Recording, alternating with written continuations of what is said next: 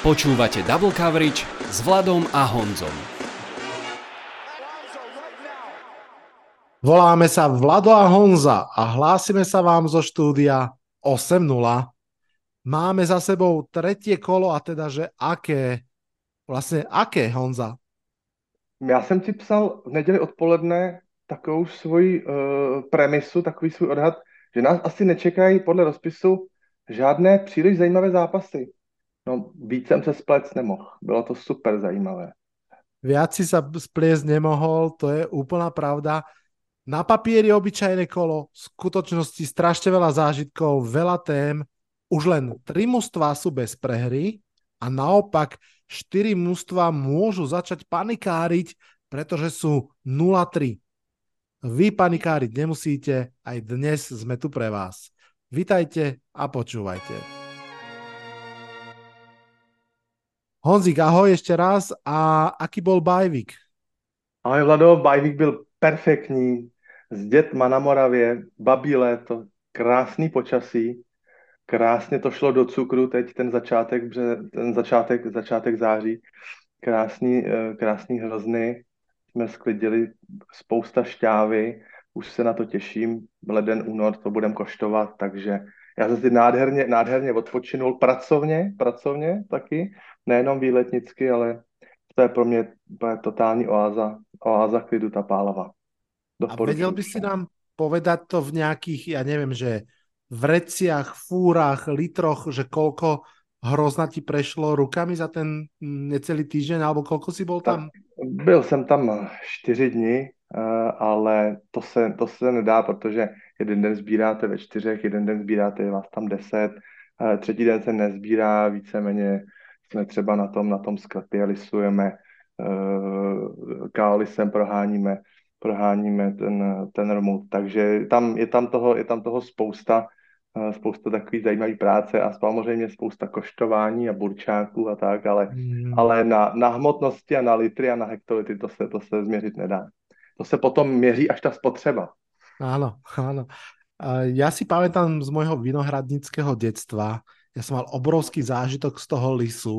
My sme mali taký normálny, malý, taký, čo patrí k domu, ktorý má, ja neviem, 5 riadkov 10-metrových hrozna.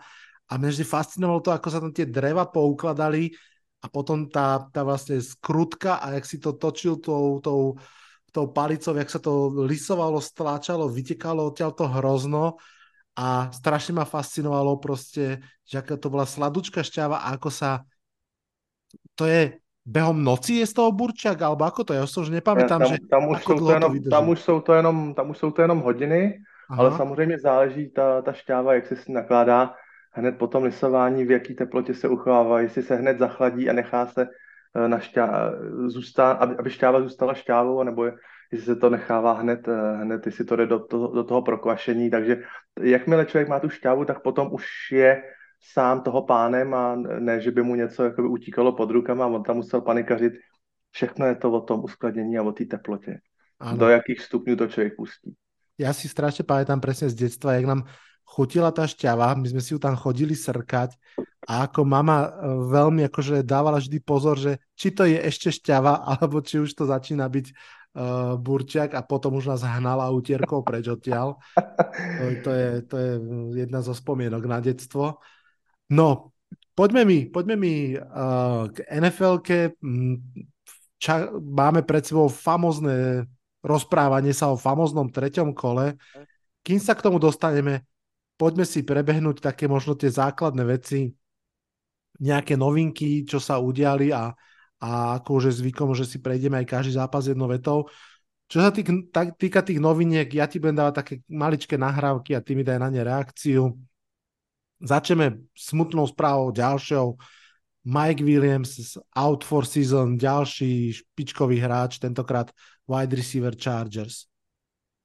To už nikoho nepřekvapí, zvláštné fanoušky Chargers. Možná, že je překvapení, že to přišlo hodně brzo letos, už ve 3. týdnu, ale Mike Williams je opravdu pán ze skla. Hmm. Ten proplouvá vlastně kariérou pouze skrz zranění a rekonvalescence, takže bohužel smůla. Neříkám, že si za to může, to ne, samozřejmě vždycky souhra náhod blbých, ale ale už to nepřekvapí. Áno. Škoda, lebo bolo mi o mnoho príjemnejšie, keby tá hlavná téma, o ktorej sa bavíme, je ten touchdown, ktorý mu hodil Keenan Allen, ale žiaľ, to už táto téma. Poďme k novému hráčovi v novom týme. Jets podpísali quarterbacka. Ešte to nie je žiaden z tých, o ktorých sme sa my bavili a možno aj dnes budeme. Je to Trevor Semien do practice squadu. To je asi len taká dočasná záplatka, že? Ja vôbec neviem, kdo a kde v Jets si na Trevora Semiena vzpomněl. Jsem měl pocit, že ten člověk fakt už úplně totálně upadl v zapomnění. Ani mi nenapadlo, že ještě jako třeba trénuje nebo se pokouší někam dostat, že byl na nějakých tryoutech. Spadla mi brada z tohohle jména a ještě jsem jí nedal nahoru, tu bradu. Možno... Zvláštní, opravdu zvláštní. Ja čo som videl reakcie fanúšikov, aj takých tých ako keby známych fanúšikov Jets v pozícii moderátorov a talking heads, tak tým akože vo veľkom dochádza trpezlivosť s mužstvom, ktoré vedie Zach Wilson. Chápem to, už to odtrpeli celý minulý rok a zrazu sa to nečakane vrátilo. A už z toho je cíti takú rebéliu. Možno dobrou správou je to, že aj Kirk Cousins, aj Matthew Stafford prehrali svoje zápasy, lebo ak niekto takýto by mal prísť do Jets, tak to musí byť naozaj z mužstva, ktoré si povie, že OK, túto sezónu už my nič riešiť nebudeme. No, už sme sa o tom bavili, je to ešte pořád brzo, mezi třetím a čtvrtým týdnem. Dám příklad, rvát Kirka Cousinse z Minnesoty, možná až bude 7. týden pryč, že už to budeme vidět jakoby v jiných konturách, ale Minnesota se prostě od dubna do konce srpna připravovala na start sezóny s dlouhodobým quarterbackem Kirkem Cousinsem, ale nevím, jestli jsou schopni to hned ve 3. týdnu hodit jako všechno přes palubu, tu přípravu. Je na to strašně brzo. Bohužel, Aaron Rodgers se zranil v prvním týdnu, to se těžko řeší, fakt těžko. Je to tak. No a posledná správa, ktorá stojí ešte za to spomenúť ju, že nám začínajú európske zápasy, vlastne už teraz v 4. kole budú Jacksonville hrať domáci zápas v Londýne proti Atlante, takže sa nám tá nedeľa natiahne ešte viac od rána. No to já doma neprosadím, jako sedět u televize od půl čtvrtý odpoledne do půl čtvrtý do rána, to asi nedopadne, asi se budu muset na ten zápas nějak někde dokoukat, někde v noci na telefonu pod peřinou pod tajích, ale to je na mě brzo, když ještě je takovýhle krásný počasí venku a spousta práce tahá za ruce kolem domu, takže asi vynechám, ale je zajímavý to, že Jacksonville se přestěhujou vlastně na 2 zápasy hned po sobě v Londýně. Hned ten další 5. týden budou hrát v Londýně, budou hrát venkovní zápas s Bills. Bills budou zapsaný jako domácí tým, takže možná, že to pomůže Pedersena Lorence nastartovat zpátky na tu trať, kterou si vytýčili už vlastně loni v playoff a míří na ty příčky nejvyšší. Takže London Jaguars na 2 týždne, to je super point. Ale jim se tam daří, oni tam väčšinou vyhrávajú. Áno, ja si myslím, že ak niekto niekedy do Európy, tak mám pocit, že oni sú o nejaké percentičko k tomu bližšie ako kdokoľvek iný snáď. No, když sme teda u toho, a ešte si mi dovolíš malú odbočku, tak Jacksonville Jaguars a ich majitel Khan vzkázal governmentu Floridy, že jestli nedodají $1 miliardu na nový stadion, že odchází z Floridy. To je zajímavý způsob vyjednávání. Florida samozřejmě je stát fotbalu zaslíbený, nemyslím jenom tomu profesionálnímu v podobě Tampy a Dolphins, ale i samozřejmě tu univerzitnímu, ale já se nemůžu zbavit dojmu, že tam, když bych se udělal žebříček popularity fotbalových týmů, takže možná budou Dolphins, pak možná budou Hurricanes, pak já nevím, třeba Buccaneers, pak může být Florida State Seminoles a spousta dalších týmů, až potom tam někde možná na 6., 7. místě někde Jaguars, takže kdo ví, kam to stěhování třeba se začne odvíjet, uvidíme. $1 miliard je hodně, jako chtít po daňových poplatnících. Takovýhle ranec po lidech, který třeba fotbal ani nezajímá některý. Kto větší, či popularitu Jacksonville Jaguars nepredbehlo aj Inter Miami s Leonardom Messim. Že? Pravda. Soccer útočí. Áno. Poďme teda na to jednovetné pripomenutie si, čo sa udialo od štvrtka do pondelka. Giants prehrali z 49ers 12:30, 49ers išli na pol plynu a aj tak supera nepustili k ničomu veľkému, dokonca sa zaobišli aj bez Ajuka a to bez problémov. Naopak Colts, Ravens, toto bol tesný zápas a bol to tesný zápas Ravens, v ktorom rozhodol kicker. Akorát, že nie Justin Tuck, to je jeden zo zápasov, ku ktorým sa vrátime. Titans, Browns 3:27. Ako vyzeral útok Titans zaujímavo proti Chargers, tak proti Browns vôbec nevyzeral. Ja som našiel štatistiku podľa Advanced Metrics, sú zatiaľ 3 najlepšie obrany po troch kolách. Je to Browns z prvého kola na prvom mieste, Browns z tretieho kola na druhom mieste a Browns z druhého kola na treťom mieste. 3 najlepšie obrany, všetky od Browns. Falcons, Lions 6:20, to bol zápas, v ktorom Lions trošku odčinil to sklamanie z predošlého zápasu a z prehry so Sietlom a sú opäť v pozitívnej bilancii. V pozitívnej bilancii sú aj Saints, napriek tomu, že prehrali 17:18 z Packers, to je zápas, ku ktorému sa tiež ešte dostaneme. Texans, Jaguars 37:17, veľmi zaujímavý zápas pre vývoj celej divízie AFC South a CJ Stroud v tom zápase proste nevyzeral horšie od Trevora Lawrencea, vyzeral dobre a dovedol svojich k víťazstvu. Denver Broncos, Miami Dolphins, no čo vám poviem, Miami Dolphins potrebovalo dať 70 bodov, aby presmerovali tú mediálnu pozornosť Taylor Swift naspäť na fotbal a podarilo sa. O tých 70 sa bude rozprávať veľa a ešte aj v tomto podcaste. Chargers Vikings 28:24, veľmi zaujímavý, veľmi prepletený zápas. Tiež jeden z tých, ku ktorým sa ešte vrátime. Patriots Jets 15:10, Patriots vyhrali snad 15. krát po sebe nad Jets, ale tou novou tradíciou je, že snáď už, no možno počas celého pôsobenia Selaha v Jets, že to low scoring game, ale stále vyhrávajú Patriots. Bills Commanders 37:3, Washington po dvoch výhrách narazil na obranu Bills a bolelo to, tiež sa k tomu ešte dostaneme. Panthers Seahawks 27:37, Panthers celkom akože hryskali a vzdorovali. Seattle sa nedarilo úplne vzduchom, ale darilo sa mu po zemi. Dvojica Walker a Charbonnet si myslím zariadila tú výhru. Cowboys Cardinals 16:28.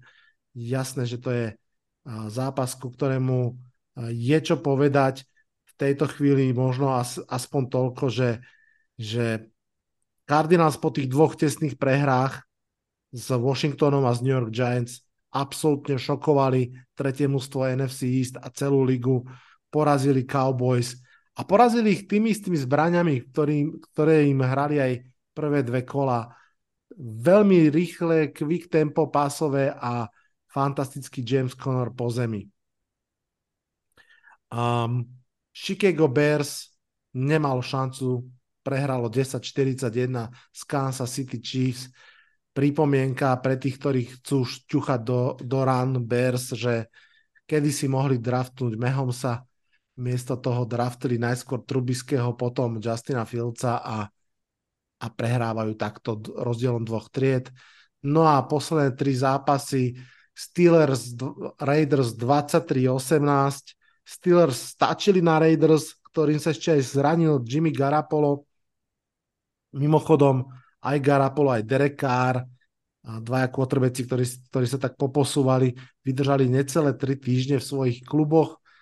No a Eagles vyhrali nad Buccaneers 25:11, kde Jalen Hurts konečne našiel Edgea Browna, na to sa asi čakalo, a Baker Mayfield opakovane zase nachádzal obrancov súpera a bolo po zápase.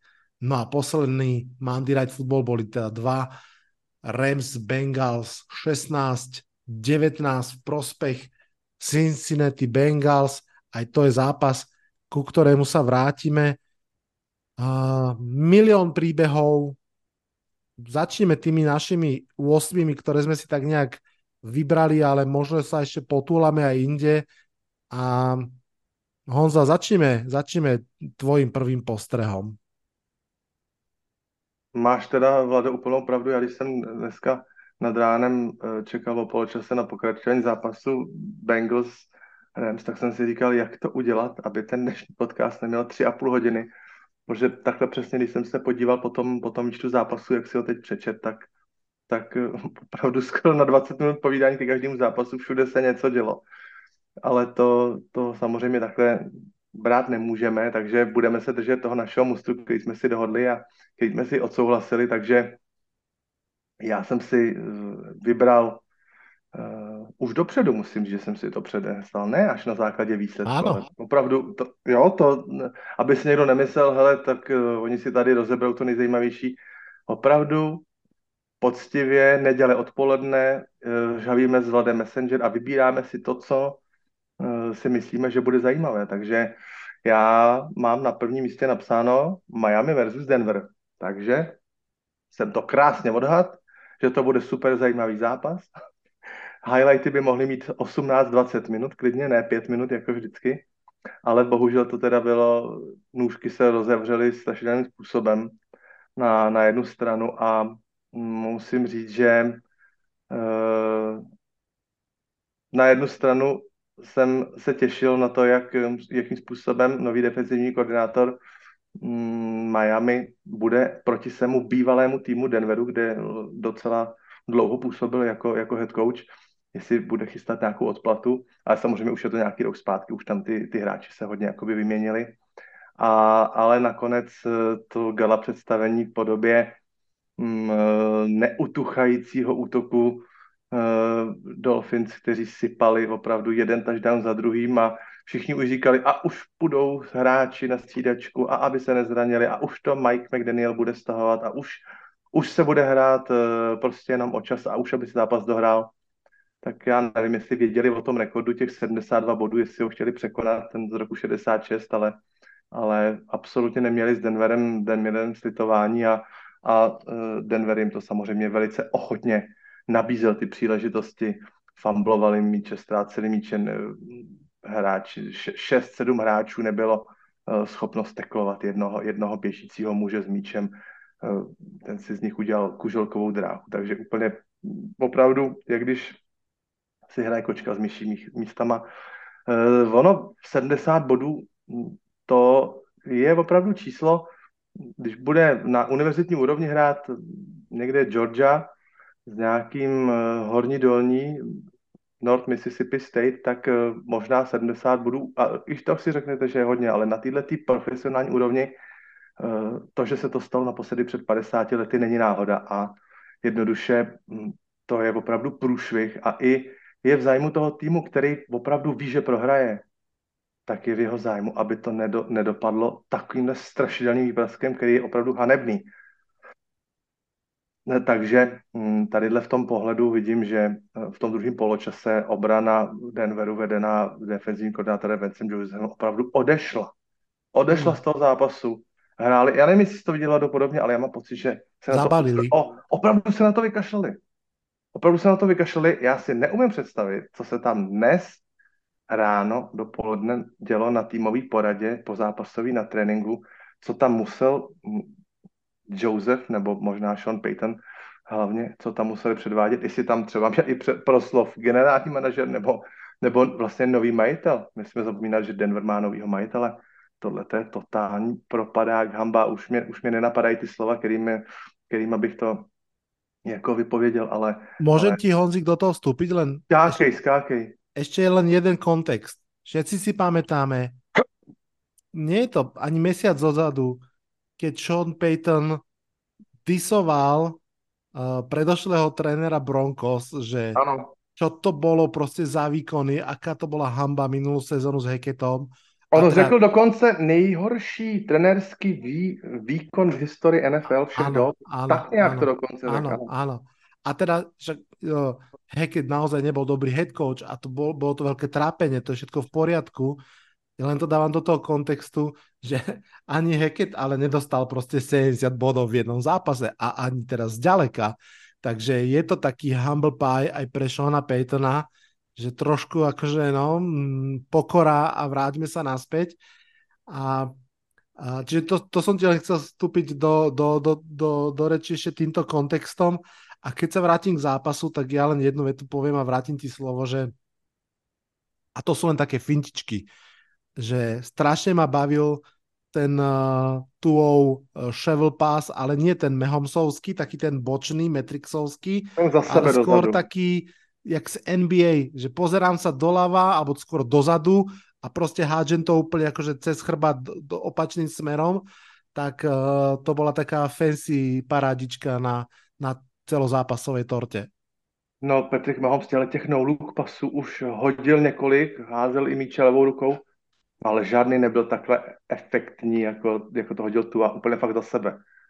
Ten koukal na prsatou faninku v 5. řadě, ukazoval na dva spoluhráče a ten míč hodil úplně na druhou stranu oceánu. Jako... No, to je highlight kola. Tady ta přihrávka je highlight kola a svědčí to hlavně o tom obrovském sebevědomí, který je v Miami teď. Jako ty kluci si to fakt užívají. Hra toho týmu v ofenzivě je skutečně postavená na těch yardech po keči. To jednoznačně musíme vidět, že Mike McDaniel takhle ty hry koncipuje a Tua dává nádherný míče, třeba na kratší vzdálenost, ale dává je do strašně rychle a dává je do totálního sprintu už Hillovi, ale i třeba tomu Cronkrightovi, tomu Krakraft, tomu Tidendovi velkýmu, to je kluk, který udělá jedním krokem snad 3 metry krok a Vodlovi samozřejmě taky obrovský rychlosti a samozřejmě možná, že ta letošní sezóna Miami bude opravdu stát jenom na tom, jestli bude Tua nucen odejít do concussion protokolu, protože jak víme, jeho přilby se nesmí dotknout, tam nesmí přistát ani holubice míru, aby nebyl concussion protokolu, takže ta strategie je jasná. Tu se nikdo nedotkne a míč prostě musí okamžitě z ruky, nedá se nic dělat, jednoduše se to nevede. Ono si myslím, že krehké zdravie tu Tangovajlov zase priamo úmerne súvisí tiež s krehkejším zdravím jeho ľavého tekla Armsteada. Ten, keď je na ihrisku, je naozaj výborný a je dôležitou súčasťou celé tej pass protection. Takže ono je to také domino.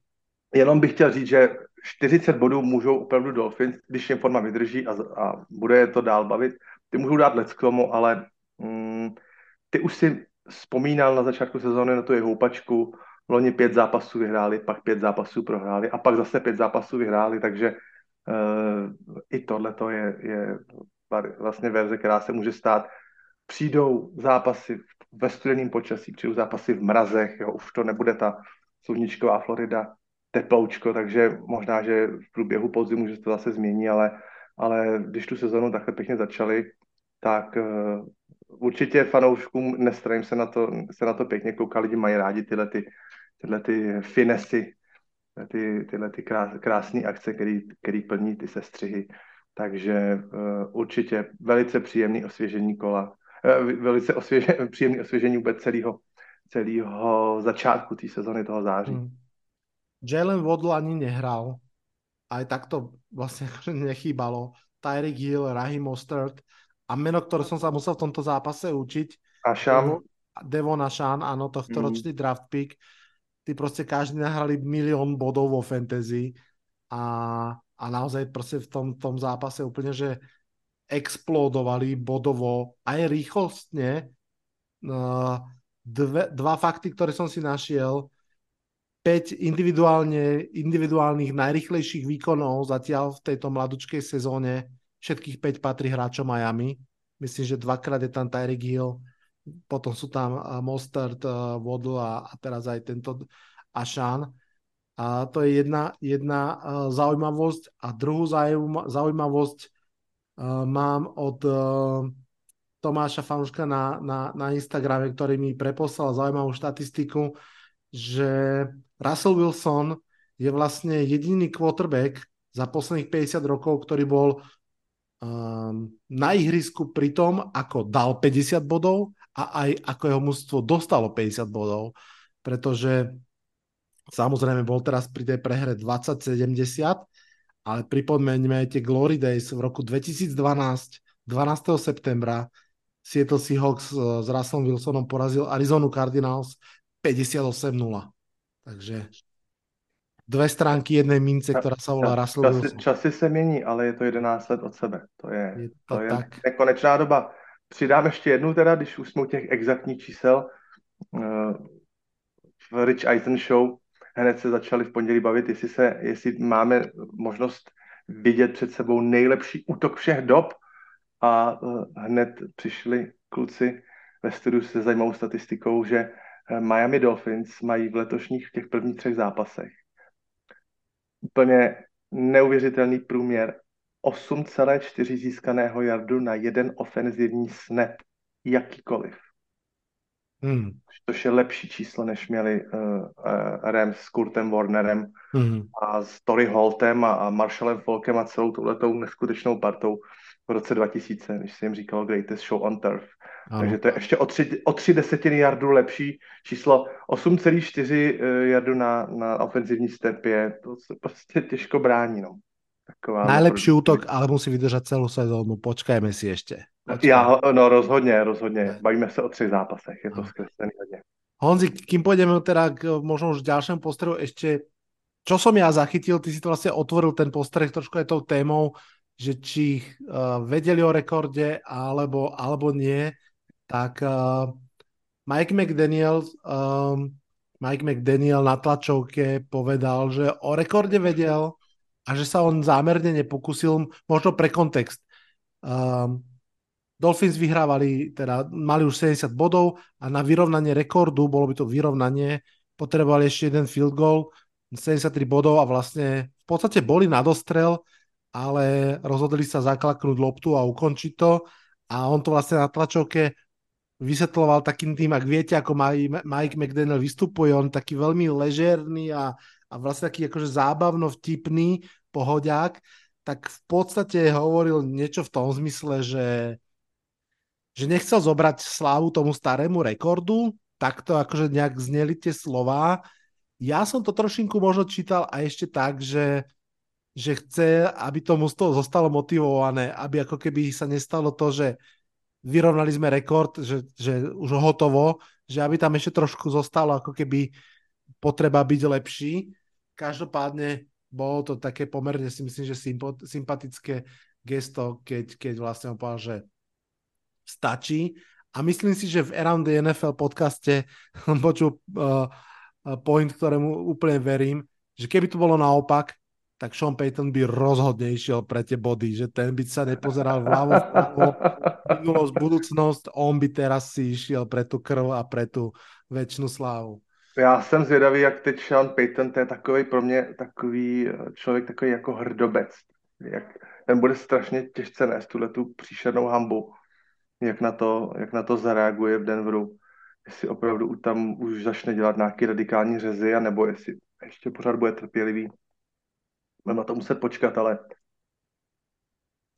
pořád tam mám nějak toho Jareda Stidhama. Kluka, kterýho on, myslím, hned na asi druhý tiskovce, hned co byl čerstvě jmenovaný trenérem v Denveru, tak hned o něm mluvil, že jejich quarterback room není jenom Russell Wilson, ale že tam je i Jared Stidham, což je skvělý náhradník. Velice brzo o něm mluvil o takovým v podstatě, řekněme, nepodstatným článku, že když máte v týmu Russell Wilsona a máte ho probudit k životu, tak proč by někdo mluvil o Jaredu Stidhamovi, ale možná, že si na něj Sean Payton brzo vzpomene. Ale aby to byl jenom vlastně takový zdvižený prst pro Russella Wilsona, jakože není ta celebrita, která má své místo v týmu předplacený, nebo v týmu na hřišti vlastně řečeno lépe. Áno. No uvidíme. Bude to zaujímavé. Stále mám potrebu to tak nejak akože zvalidovať, že 70 bodov, to je znamená, že 10 driveov po sebe ukončených touchdownom. To je proste niečo je skutočné. Dobre, poďme na druhý postreh z 3. kola. Opäť zápas, ktorý som si vytipoval vopred. Zase ja a som spokojný so svojím citiakom, aj keď si myslím, že to bolo ako keby očakávané. A je to samozrejme zápas Chargers proti Vikings. Dve, ako sa to hovorí, šelmy zahnané do kúta, dve mužstva, ktoré z 0-2 majú potentný útok a stretnú sa spolu. To sú proste dobre suroviny. Vedel som, že tam to bude veľmi zaujímavé. No a bolo to. Ak ste ten zápas nevideli, to je jeden zo zápasov, ktorý mám pocit, že highlighty sú málo, že si treba pozrieť tú 40-minútovku, pretože ten zápas mal v sebe všetko. Mal v sebe vynikajúce útoky, fakt, že krásne akcie, neskutočné chyby, totálnu smolu, podivné rozhodnutia trénerov, proste všetko, čo tvorí esenciu Vikings, všetko, čo tvorí esenciu Chargers a teraz sa to stretne dohromady a zamieša sa, to bol ten zápas. Ja asi budem možno v tých pointoch tak trochu skákať, ale pre mňa asi nie je ani nič viac signifikantné ako ten touchdown, ktorý v podstate mohol byť najprv interception, že Herbert, neviem, či z toho Honzik videl, hodil proste touchdown, ktorý najskôr v podstate chytil corner, asi meter od endzóny, ale neudržal tú loptu, preletela mu cez ruky a dopadla šťastnému,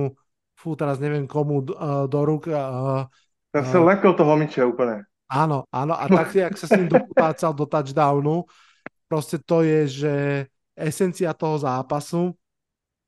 Treba povedať, že keď som mu hovoril explozívne útoky, jeden z nich dal nejakých 490 yardov, druhý z nich dal 480 yardov, že naozaj skoro 1000 yardov v ofenzíve. Fakt veľké veci, pochopiteľne. Keenan Allen, perfektný passer rating, jeden pokus pre touchdown na 40 yardový na Mikea Williamsa, nádherná akcia. Škoda, ako už sme sa rozprávali pred chvíľkou, že Mike Williams nakoniec ten zápas nedohral, ale teda podpísal sa pod to víťazstvo tesné Chargers. Herbert, ja som aj písal na Facebooku počas zápasov, že ten začiatok mi prišiel veľmi neslaný, z hľadiska najmä play callingu, tak ako keby krátke lopty do šírky a tak ďalej, ale fakt je ten, že Herbert to teda naozaj rozbehol vo veľkom.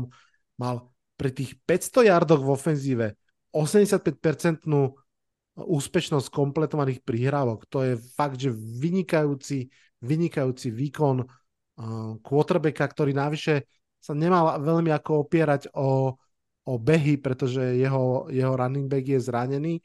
Takže naozaj toto bol veľmi, veľmi zaujímavý zápas, veľa pekného, no a prepáčte, opakujem sa ako papagaj, ale proste stále to mám v hlave. Brandon Staley tam podľa mňa to nekaučuje dobre, podivné kóly a mám pocit, že on je brzdou toho mužstva. Naopak, zdá sa, že tá ofenzíva po príchode Kylena Moora si našla svoj rytmus a je zaujímavá. Já tě, Vladu, doplním. Já jsem naprosto přesvědčený sám za sebe, že jsme viděli nejlepší zápas Justina Herberta v jeho dosavadní kariéře. Tomu výkonu se bude jenom jako těžko přibližovat 40 kompletovaných míčů ze 47 pokusů. To je šílenost. To je fakt šílenost. A ještě když si vlastně uvědomíme, že se nemohl opřít o třeba ty play actiony, protože mám pocit, že všichni running backové Chargers dohromady nabíhali 19 yardů a k nim přidal Justin Herbert sám asi 10 yardů po zemi. Takže bezběhové hry naházel 400 yardů s 85% úspěšností při hádě. To je zjevení. Jako. To se nedá jinak nazvat. Navíc, jak říkám, bez té pasové hry, to je, bez té běhové hry, to je neuvěřitelné. A ešte, prepáč. Áno, povídej. Ešte chcem zarmutiť aj fanúšikov Vikings, ktorí teraz čakajú, že či niečo aj o nich povieme, tak na začiatku zápasu úvodná informácia od komentátorov. Minnesota Vikings drží negatívny rekord za posledných 20 rokov, 6 stratených lôpt v prvých dvoch zápasoch. Z prvého driveu opäť fumble, opäť stratená lopta, Okenco. Áno, Chargers spravili prvý touchdown. Potom opäť stratili mimochodom loptu. Mattison ju stratil a mali obrovské šťastie, že mu zapískali ako keby forward progress, že už vlastne bol zastavený. Pričom on tam akože ešte veselo dupal nožičkami, keď mu tá lopta vypadla. Tak tam si myslím, že naozaj ich rozhodcovia skôr podržali. No a Kirk Cousins, no, tak jak ho my stále posielame do tých Jets, už sa asi nebudeme opakovať. Proste tretí zápas po sebe tiež, proste 400 yardov vzduchom, dostatok bodov, ale výhry žiadne, no, sú 0-3.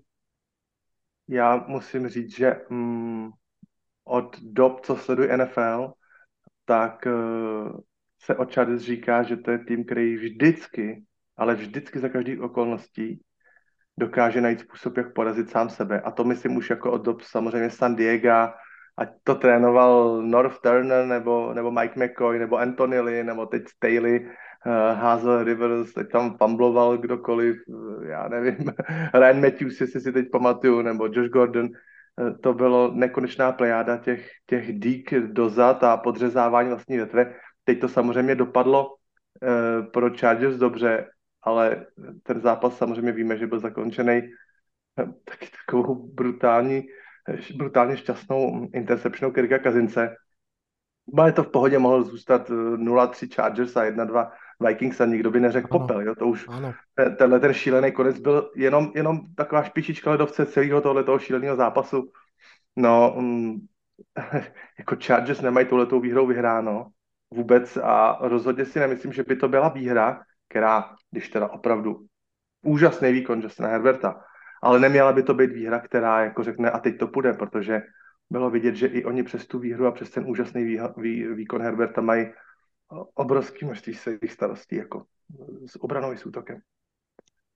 Úplne s tebou súhlasím a bude veľmi zaujímavé sledovať obidve mužstva. A jenom řeknu, že coach Staley, Brandon Staley není na horké židli, ten už je na hořící židli. Ano. Jo, a jedině ho zachrání, jestli ta židla bude ková nebo dřevěná.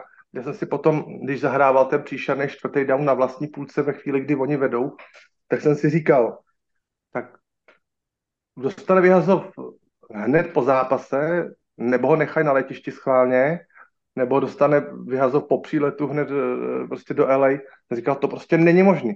I když vyhrajou, tak ho tam prostě už musí Teleskovi opravdu prdnout žilka v oku, jak se říká, a musí ho vyhodit, protože to není možný tohleto. Tady se nebavíme už o nějakých těch moderních, jak se dneska říká, v NFL sedou ty analytics. To tak prostě není. Oni vedou o 4 body, defenzivní linea Chargers totálně drtí ofenzivní lineu Vikings, Cousins neví, kde mu hlava stojí. Vikings jsou bez timeoutu. Měli by přejít na nestačným field goal, musí dát touchdown, je to o 4 body. A on hraje na vlastní půli. Mm-hmm. Čtvrtý down. Presne tak. A nedá, a navíc ani použije proto vlastně backup, running backa během do prostředka. Ktorým získali 12 yardov, jak si hovoril, za celý zápas. Jo, tak když to chci hrát, tak dám míč nejlepšímu hráčovi. Svěřím to, Herbert hraje zápas, který v životě nehrál, udělej bootleg a úplně je tu znemožní. Jo, nebo by to mohl prostě dát do Joe Palmera, to je Titan, který má snad 2,5 metru na výšku, nebo udělat nějaký sneak, nebo něco, ale ne to, co oni předvedli. To teda možná padá vina na Kellena Mora, který ho všichni teď jako opěvujou, ale já jsem si všiml, byl záběr na něj, ty kamery, potom, co zdojili ten čtvrtý down, tak byl záběr na Kellena Mora, co to zakoloval. Mm-hmm. Jo. To není jenom Staley, ale to je i Mor. Určite. Staley je teď hromosvod. Áno. Otázka je samozrejme aj, že či mu Staley niečo povedal, že teraz chcem od teba toto, lebo ten posledný drive bol presne, to bol, že beh a potom štvrtom dávne zase beh. No. Dobre, my pobežíme ďalej, pretože máme za sebou ešte len 2 postrehy z 8, takže maličká prestávka pre jingle a ideme ďalej. Páči sa vám dnešný podcast? Podporte ho prosím na službe Patreon. Tak sme naspäť postreh číslo 3 a Honza. Ja som si dopředu vybral zápas Washington Buffalo. Čekal jsem, že to bude těsnější, věřil jsem teda ve výhru Buffalo a čekal jsem si, že se trošku natrápí. Ten rekord Washington tomu trošičku jakoby podbízel, že Washington bude hryzat, ale ten zápas se samozřejmě začal uvíjet okamžitě tou stranou, kterou Buffalo si přálo a pardon, trošičku mi zadrává hlas a ono je to tak, že ten zápas máte třeba dobře na rozjetej, máte dobrý plán, i se vám docela daří a pak přijdou dvě věci, které vám ten plán úplně totálně rozbijou. Chci mluvit o dvou momentech, kterým opravdu Washingtonu se byla veškerý vítr z plachet. Nejdřív se rozhodli dát čtvrtý down. Věřili si, že prostě, když dáme důvěru útoku a tak ten čtvrtý down už těsně před red zónou, nebudeme kopat za tři, byli v nádherné dokový vzdálenosti, pojďme dát čtvrtý down, porodujeme to. Nepodařilo se, turnover on downs. V dalším driveu zase se dostal do red zóny a hodili do end zóny interceptionu, takže zase 0 bodů. A mezi tím Buffalo prostě začalo skorovat. A tak už ty trojky prostě kopat nemůžete. Pak když už je to o 20 a o 25, tak prostě furt musíte hrát. Zoufalý Washington na konci teda kopal za 3, aby to neskončilo tou nulou, ale pardon, bohužel ten začátek zápasu tomu dal takovej směr nešťastnej. Opravdu to mohlo to být těsnější, ale Buffalo už to potom nepustilo.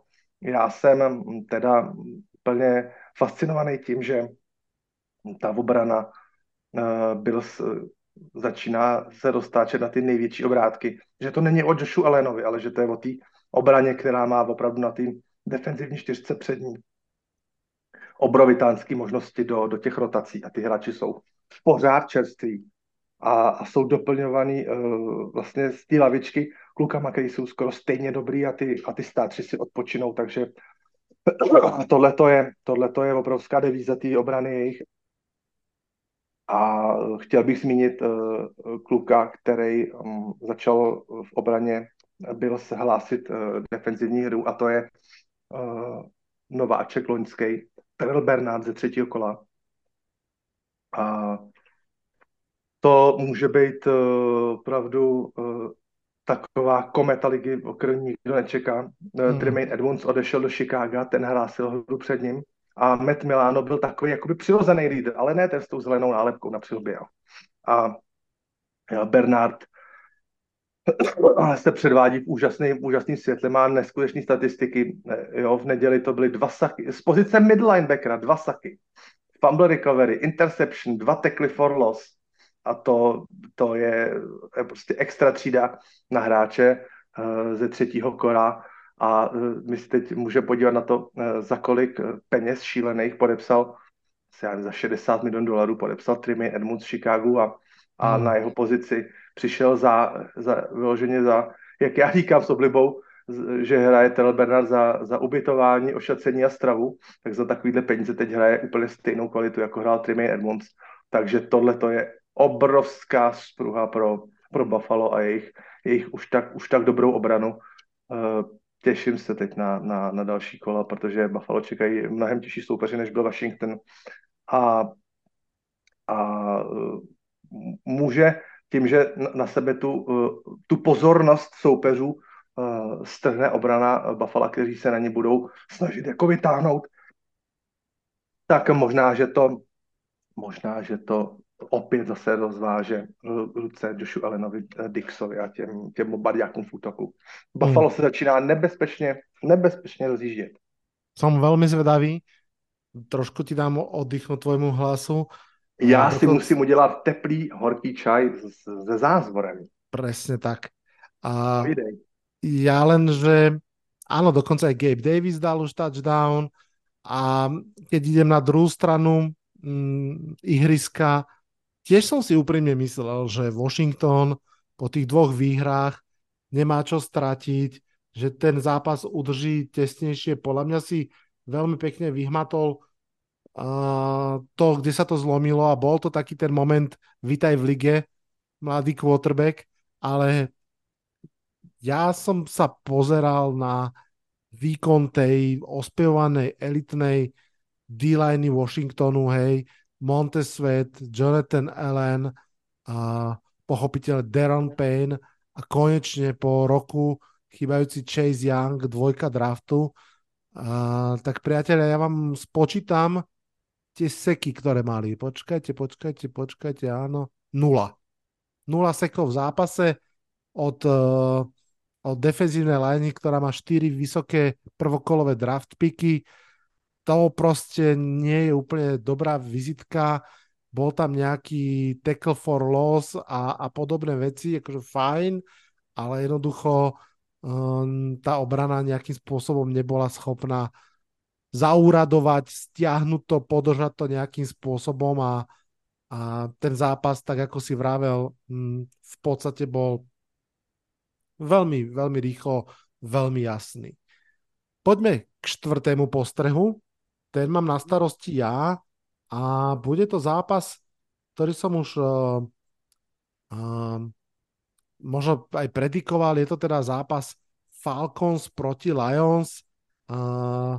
Fanušik Tomáš, poctivý počúvač tohto podcastu a teda dlhoročný trpiteľ toho, že je fanušik Detroitu Lions, si užíva konečne lepšie časy, už záver minulej sezóny aj túto a trochu mi vyčítal, že sme sa nevenovali Detroitu viac v prvom kole po výhre Kansasu.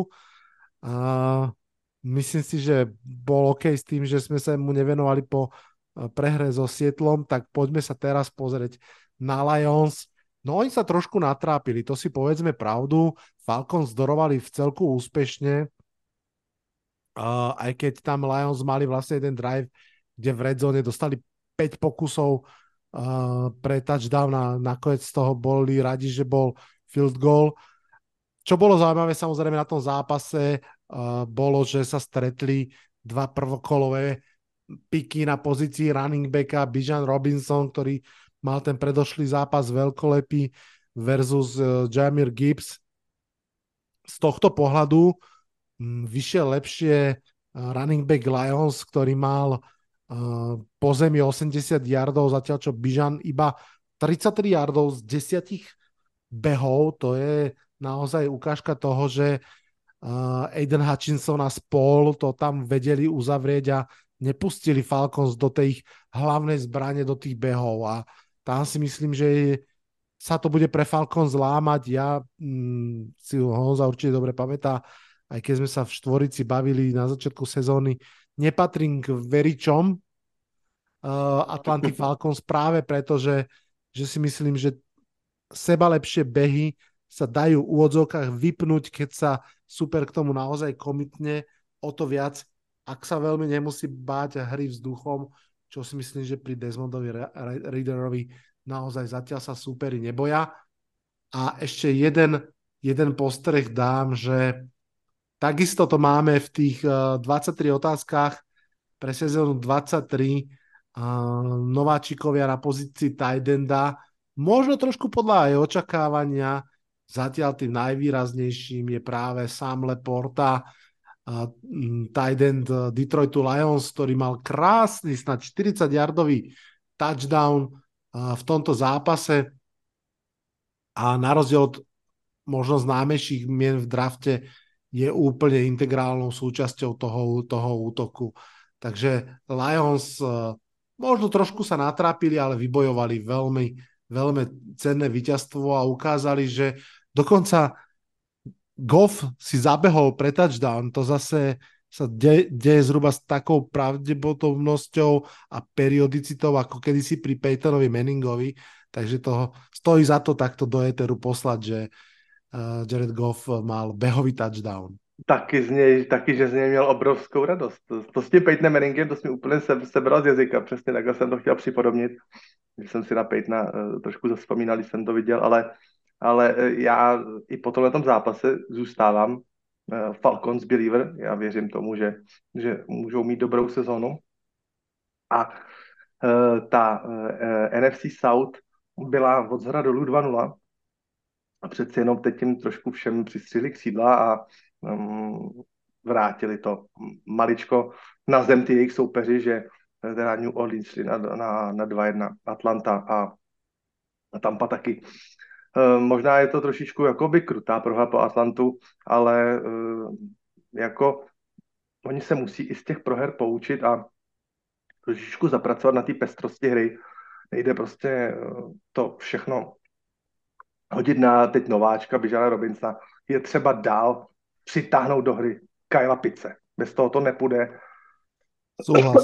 A rozhodně zapojovat víc i třeba do nějakých třeba jet sweepů Drakea Londona, Meka Hollinse, skvělý, rychlí receiveri, dát jim nějaký třeba běhový jardy, tak jako to dělali v Atlantě úspěšně s Cordarelem Petersonem, to byl takový receiver předělaný na running backa, ale ne, že by tam dal ramena dolů a běhal do Ačkových mezer, to ne, ale prostě z těch sweepů a double sweepů a takových těch kulišáren by mohli něco vytěžit. Mám trošku strach, jestli to na toho Bižana nenaloží moc a jestli by ho třeba taky nějak prostě neutavili. Takže je třeba tam v Atlantě, aby trošičku zapracovali na té kreativitě z mýho pohledu. Úplně souhlasím. Detroit čeká teď krátký týden příprava na čtvrteční Green Bay Packers. Určitě to je pro ně veliká vzpruha, že teď dokázali se dostať na ten pozitívny rekord 2-1. Úplne súhlasím, kratučký jingle a ideme ďalej. Toto je podcast Double Coverage. Už 6. sezónu sa rozprávame o americkom futbale. No a sme späť, aby sme sa porozprávali o ďalších zápasoch a toto bude zápas, ktorý Honza pozeral veľmi pozorne. No, já jsem si myslel, že už po těch letech, co sleduji NFL, že už jsem klidnější, že už mě jen tak něco nevykolejí, ale včera to byla strašná Spartakiáda, musím říct, že jsem to dřepoval tady u gauče v obýváku, že jsem to prožíval jak někde Ital na Sicílii, že mě to úplně totálně vtáhlo, ten zápas. Myslím teda speciálně teda čtvrtá čtvrtina, to prodloužení potom. To jsem dlouho nezažil z Colts, takovouhle horskou dráhu.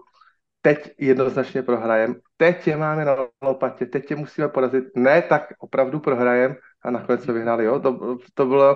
To byly totální střihy. Já myslím, že tenhle zápas je zase jenom potvrzení těch mých slov. Já jsem to několikrát psal ve svých článcích a i u tebe tady u těch vysílání jsem to zmiňoval. Já skutečně nepotřebuju mít zápas 47-53, abych řekl, to byl nejlepší zápas, jaký jsem kdy viděl. Mm-hmm. Neustále narážím na ten zápas Rams a Chiefs. Takovýhle zápas, který se hraje třeba 1990 a hrajou tam dobře, jak obrany, tak útoky. Plus ještě samozřejmě v tomto zápase, teda special týmy, tak to potom je to všechno, co ta NFL nabízí. Tenhle zápas byly i úžasný šachy trenérský. Tam v jeden moment jsme třeba Steichen zkoušel překvapit Harbova, že 12 vteřin před rozehráním snapu na field goal najednou zkusil prostě vyměnit celý osazenstvo hřiště a že budeme hrát ten čtvrtý down, tak samozřejmě John Harbaugh je totálně z nejzkušenějších trenérů, takže ho to nevykolejilo. Special teams coach původně. Ano, nechal vlézt svýho hráče jakoby do offsideu, protože samozřejmě tam je to pravidlo, že domácí tým musí mít šanci na dostřídání, takže neskončilo to nějakou panikou a nějakým hloupým flagem, takže byly to takový opravdu šachy, tahanice od prvního konce až do toho posledního field goalu. Honzik, prepač, skočím ti do toho, ale chcem zostať pri tomto. Chcem zostať len pri tomto, že strašne to bol pekný moment a musím povedať, že akože Harbaugh teda vyškolil Steichena, keď to tak mám povedať, ale akože Steichen nevyšiel z toho ako blbec, proste urobil dobrý pokus, ale Harbaugh na to akože neskočil a zareagoval správne. Mne okamžite naskočilo v hlave, ty si to určite budeš pamätať, ten neslávny trick play, ktorý skúsil Chuck Pagano na Beličíka. Pamätáš si to? Jo, tak to byla hra, která neměla být nikdy snapnutá, ale z nějakého důvodu ten snap přišel. Toho je plný YouTube, ještě to se dá krásně dohledat, ale Steichen už když to takhle udělal, Byl si naprosto vědomý toho, že Matt Gay bude mít opět jardu další field goal, když teda přijde ta naše penalta Dale of Game, a věděl, že Matt Gay je v takové fazóně, v takové formě, že si bude kopat 30, 38 nebo 40, nebo 33 nebo 38, nebo jaký tam byl ten rozdíl, že ho to zas až tolik nevykolejí. Takže si to prostě, tak to zkusil nahrabovat, nevyšlo mu to, ale jak ty říkáš, nevyšlo z toho, jako bylo, dopadlo to celkem jako, tak to prostě zkusil, no. Někdy se to musí zkusit. Tak, ale abych se teda dostal dál k tomu zápasu, naše obrana vede ligové statistiky v tacklech for loss. Máme jich 23 tacklů for loss za 3 zápasy.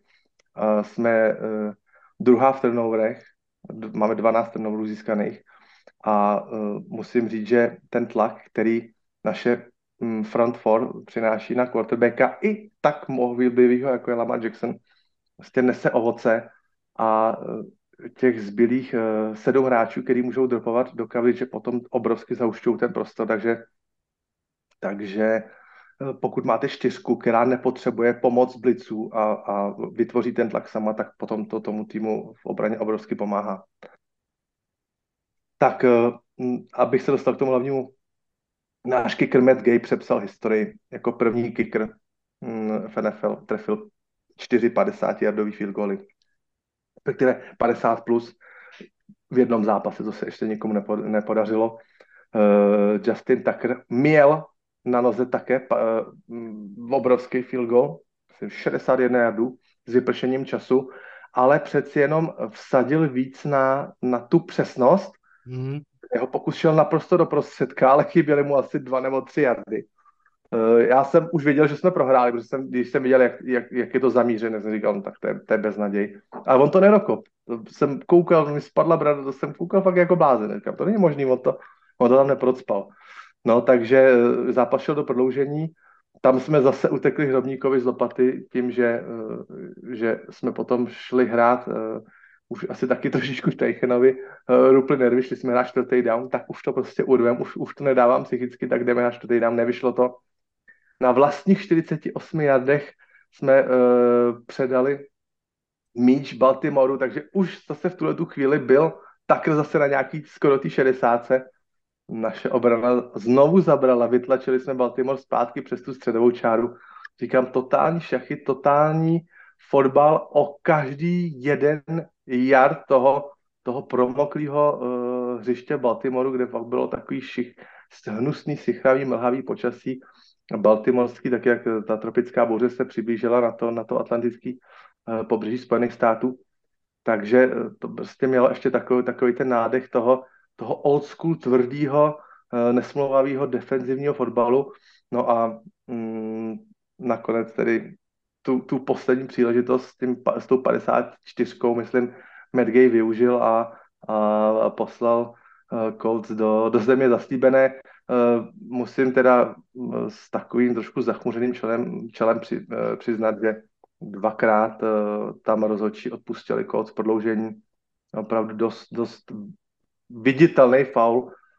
Jednou bylo na Flowerse totální držení. AJ Speed ho tam objal jak tanečník partnerku při mazurce kolem pasu a míč tam samozřejmě ještě nebyl, rozhodčí to odpustili. Vlastně to nechápu, jak některý vlastně takovýhle věci může rozhodčí nehodit, a myslím, že v tu chvíli třeba na to koukají 4 ty sudí a ani jeden tu už tuto vlajku nevytáhne. Jako musím sportovně přiznat, že to bylo hrubý ovlivnění toho konce zápasu, ale ona se na to historie ptát nebude. Máme výhru z Baltimoru. Baltimoru nás samozřejmě Indianapolis nesnáší, protože jsme jim ukradli franšízu před 40 lety. Nemůžou nám to smlčet neustále. Na to chodí narážky, jsou toho plný sociální sítě. Tu křivdu si tam v Baltimoru předávají z generace na generaci, tak říkají. Takže o to je to... Samozřejmě nikdo z těch hráčů už nebyl na světě v té době. Je to opravdu stará bolest, ale to město baltimorský si to nese sebou. Musím říct, že od té doby Baltimore vyhrál 2 Super Bowly, Colts jenom 1, takže i v tomhle tomu. Jakoby ten osud hraje na jejich stranu. Úžasné utkání za mě, opravdu každému ho doporučuju, když ne celý, tak ať si zkouknou lidi třeba opravdu čtvrtou čtvrtinu na to prodloužení. Napínavý, dramatický, dramatická přetahovaná mezi trenérama.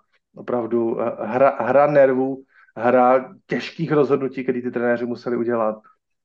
Tohle to je pepř a sůl NFL, takovýhle zápasy. Treba povedať, že prvý drive Ravens vyzeral podľa mňa presvedčivo a potom to už išlo dole vodou a v tom overtime tam snáď proste oni 11 yardov získali v tom overtime, tam už tá ofenzíva Ravens naozaj išla na výpary a podľa mňa naozaj kredit Colts obrane. Myslím si, že aj Steichen ako head coach, alebo že celé mužstvo, že veľmi, veľmi zaujímavé, veľmi fajn, ale treba asi povedať to, že Ravens mali už obrovskou marotku. Obrovskou marotku mají ve třetím týdnu. 9 startů jim chybělo, to taky musím přiznat. A my jsme se bavili na začátku sezóny o tom, že Baltimore dojde jenom tak daleko, jak dlouho bude zdravý a oni mají takovou šílenost. Neříkám, že tam jsou nějaký opravdu utrhaný achilovky, to ne, ale je to hodně. Po 3 zápasech a 3 týdnech vlastně těch mezizápasových tréninků je to přijde strašný číslo 9 lidí. Před třetím zápasem, před třetím zápasem, ano. Ano. Odell Beckham, lineaři, hodně, ano, hodně je to znát. Zay Flowers vyzerá veľmi dobre. Myslím si, že zatiaľ Ravens môžu byť spokojní, že potom asi trošku nešťastnom piku Rashada Batemana pred 2 rokmi tentokrát trafili hráča, ktorý by mohol byť pre nich dlhodobo naozaj zaujímavým. Je to opravdu joystick. Mm-hmm. A připomíná mi Lamara Jacksona a jeho highlighty z univerzity. Úplně přesně on, akorát je to samozřejmě receiver a Lamar Jackson byl quarterback, ale stejný způsob pohybu. Ty katy vypadají úplně, jak když to Flowers prostě okoukával od Lamara Jacksona, jo, pat a patašen, úplně stejně typově kluci posazený při tom běhu. Poďme k ďalšiemu zápasu, ktorý sme si vybrali. Tentokrát je to výber môj a teda opäť som spokojný, hoci to tak dlho nevyzeralo. Hovorím o zápase Green Bay Packers New Orleans Saints.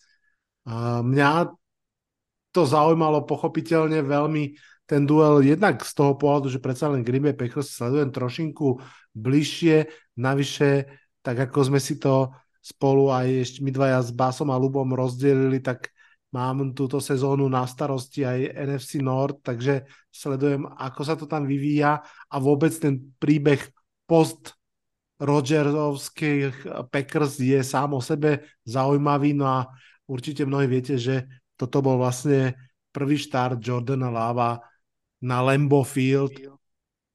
No a teda začalo to ako z najhoršieho sna už pred zápasom, keď v podstate Packers chýbali jednotka running back, jednotka wide receiver, jednotka corner, jednotka a dvojka ofenzívni linemeni.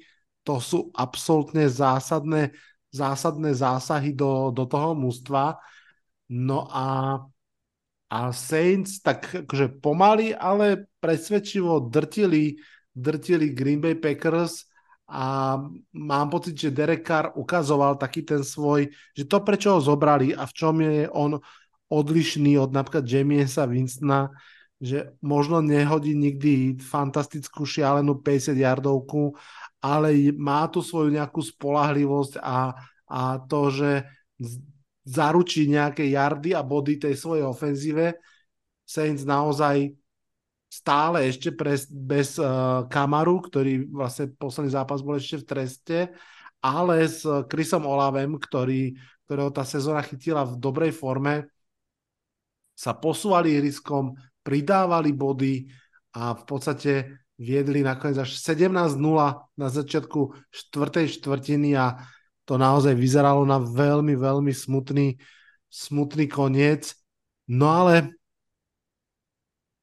jednak sa teda stalo to, že Jordan Love nakoniec našiel nejaký spôsob, akým triafať loptami Jelena Rida, a potom aj Romeo Doubsa. Treba povedať, že obrovskou premenou bolo aj to, že sa zranil Derek Carr a že pod Jamiesom Winstonom proste tá ofenzíva išla 3 a von a teda opakovane dávala šancu Packers chytiť sa a vrátiť sa do toho zápasu. No a Packers sa chytili a vrátili a zaknihovali veľmi pamätihodný obrat z 0-17 na 18-17. No a mnohí z vás viete, kto nie, tak to bol zároveň aj zápas, na ktorom bola v celku početná enkláva slovenských a českých fanúšikov Green Bay Packers z Packers fanklubu, organizovaný výlet. Myslím si, že idú ešte aj na ďalší štvrtkový zápas a ak vás to zaujíma, určite si nájdete ich stránku a prečítajte si report z toho zápasu a z toho výletu. Musí to byť úžasný zážitok precestovať oceán, ísť na Lambo ako fanúšik Green Bay, odtrpieť si 3/4 a potom vidieť takýto veľký návrat. Honza, toho by sme sa mohli raz dožiť aj my, že na vlastné oči uvidíme takýto krásny koniec zápasu. No, ako prvne som si hned som si vzpomínal na ty kluky, který tam jsou. To byla prostě moje první myšlenka ze 17:0 zažít v tom 80 000 kotli ten obrat na 17:18. Nesmíme teda zapomenout na to, že kicker Saints nedal opravdu malinkatou chviličku před koncem, nedal field goal 1:10 před koncem. Ano. A to by samozřejmě zatlačilo oči, tak říkajíc Packers. 46 yardů není krátká vzdálenost, ale ani to není nic, co by jako nešlo dát, ale mám pocit, že jsem to jméno Blake Grupe loni ještě neslýchal. Myslím si, že to je nováček. Nejsem tak vzdělaný na Saints, ale vlastně neustal ten tlak toho bučícího Lambou. A těch 5 pantů v řadě, který byly, nebo 6 pantů v řadě, kterým asi vlastně Saints propantovávali svým druhým poločasem, tak oni na tu trojčičku mohli dojít drobátko dřív a zase už by to měli Packers o mnoho těžší.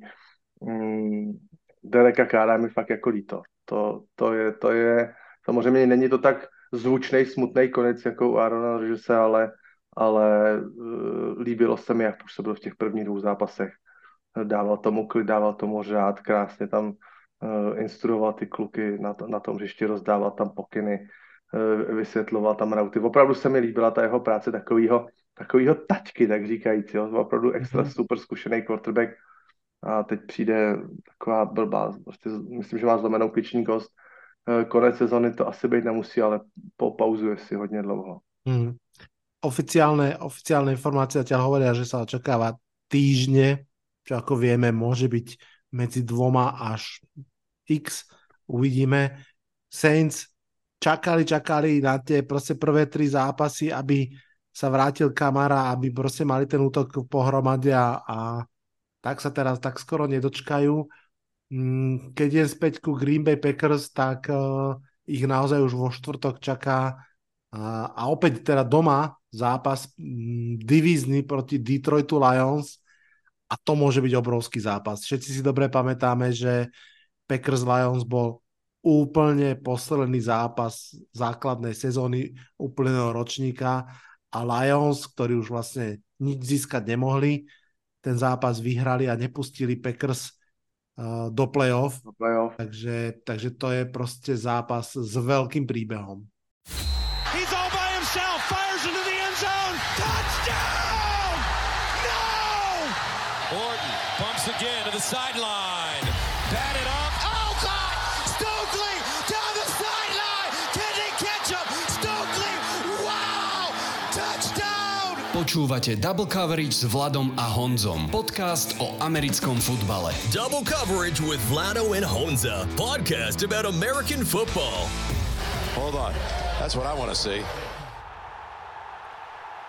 Poďme ďalej, Honza. Poďme na poslednú dvojicu postrehov a ideš ty. Tak já jsem si jako poslední zápas zvolil vlastně ten úplně poslední zápas, který se v tomhle kole hrál. Byl to ten pozdější z dvou Monday Night Footballů. A musím říct, že zápas Bengals z Los Angeles Rams mě trošku zklamal. Měl jsem očekávání z toho, že uvidíme opravdu dobrý fotbal, že Bengals se už konečně útočně probudí a že Rams zůstanou útočně probuzení a že budou dál udivovat nejen mě, ale celou ligu a celou fanouškovskou obec tím, jak zapracovávají bezejmené Samoánce, Puka Nakua a podobné kluky, jak Sean McVay zapracovává do těch svých nových ofenzivních schémat a všichni nevěřícně kroutí hlavou. Opak byl pravdou. Já jsem právě od Seana McVay postrádal v tomto zápase nějakou takovou, jak to říct, takovej ten, já když vidím Seana McVay na střídečce, jak tam prostě pobíhá s tím svým obrovským plejšítem, kde má opravdu, já nevím, 500 her nebo kolik, tak jsem od něj očekával nějakou takovou kreativitu přirozenou už pro něj. To není, že jako, že některý trenér vás překvapí, já nějakou trikovku, ale Sean McVay tak nějak, už to mám s ním jako neotřesitelně spojen motiony, sweepy, double sweepy, laterály, jaký možný překvapivý hry, který má ty soupeře taky jak jako průběžně deptá. Si do prvního poločasu do toho zápasu vlastně nepřinesl ani běhovou hru.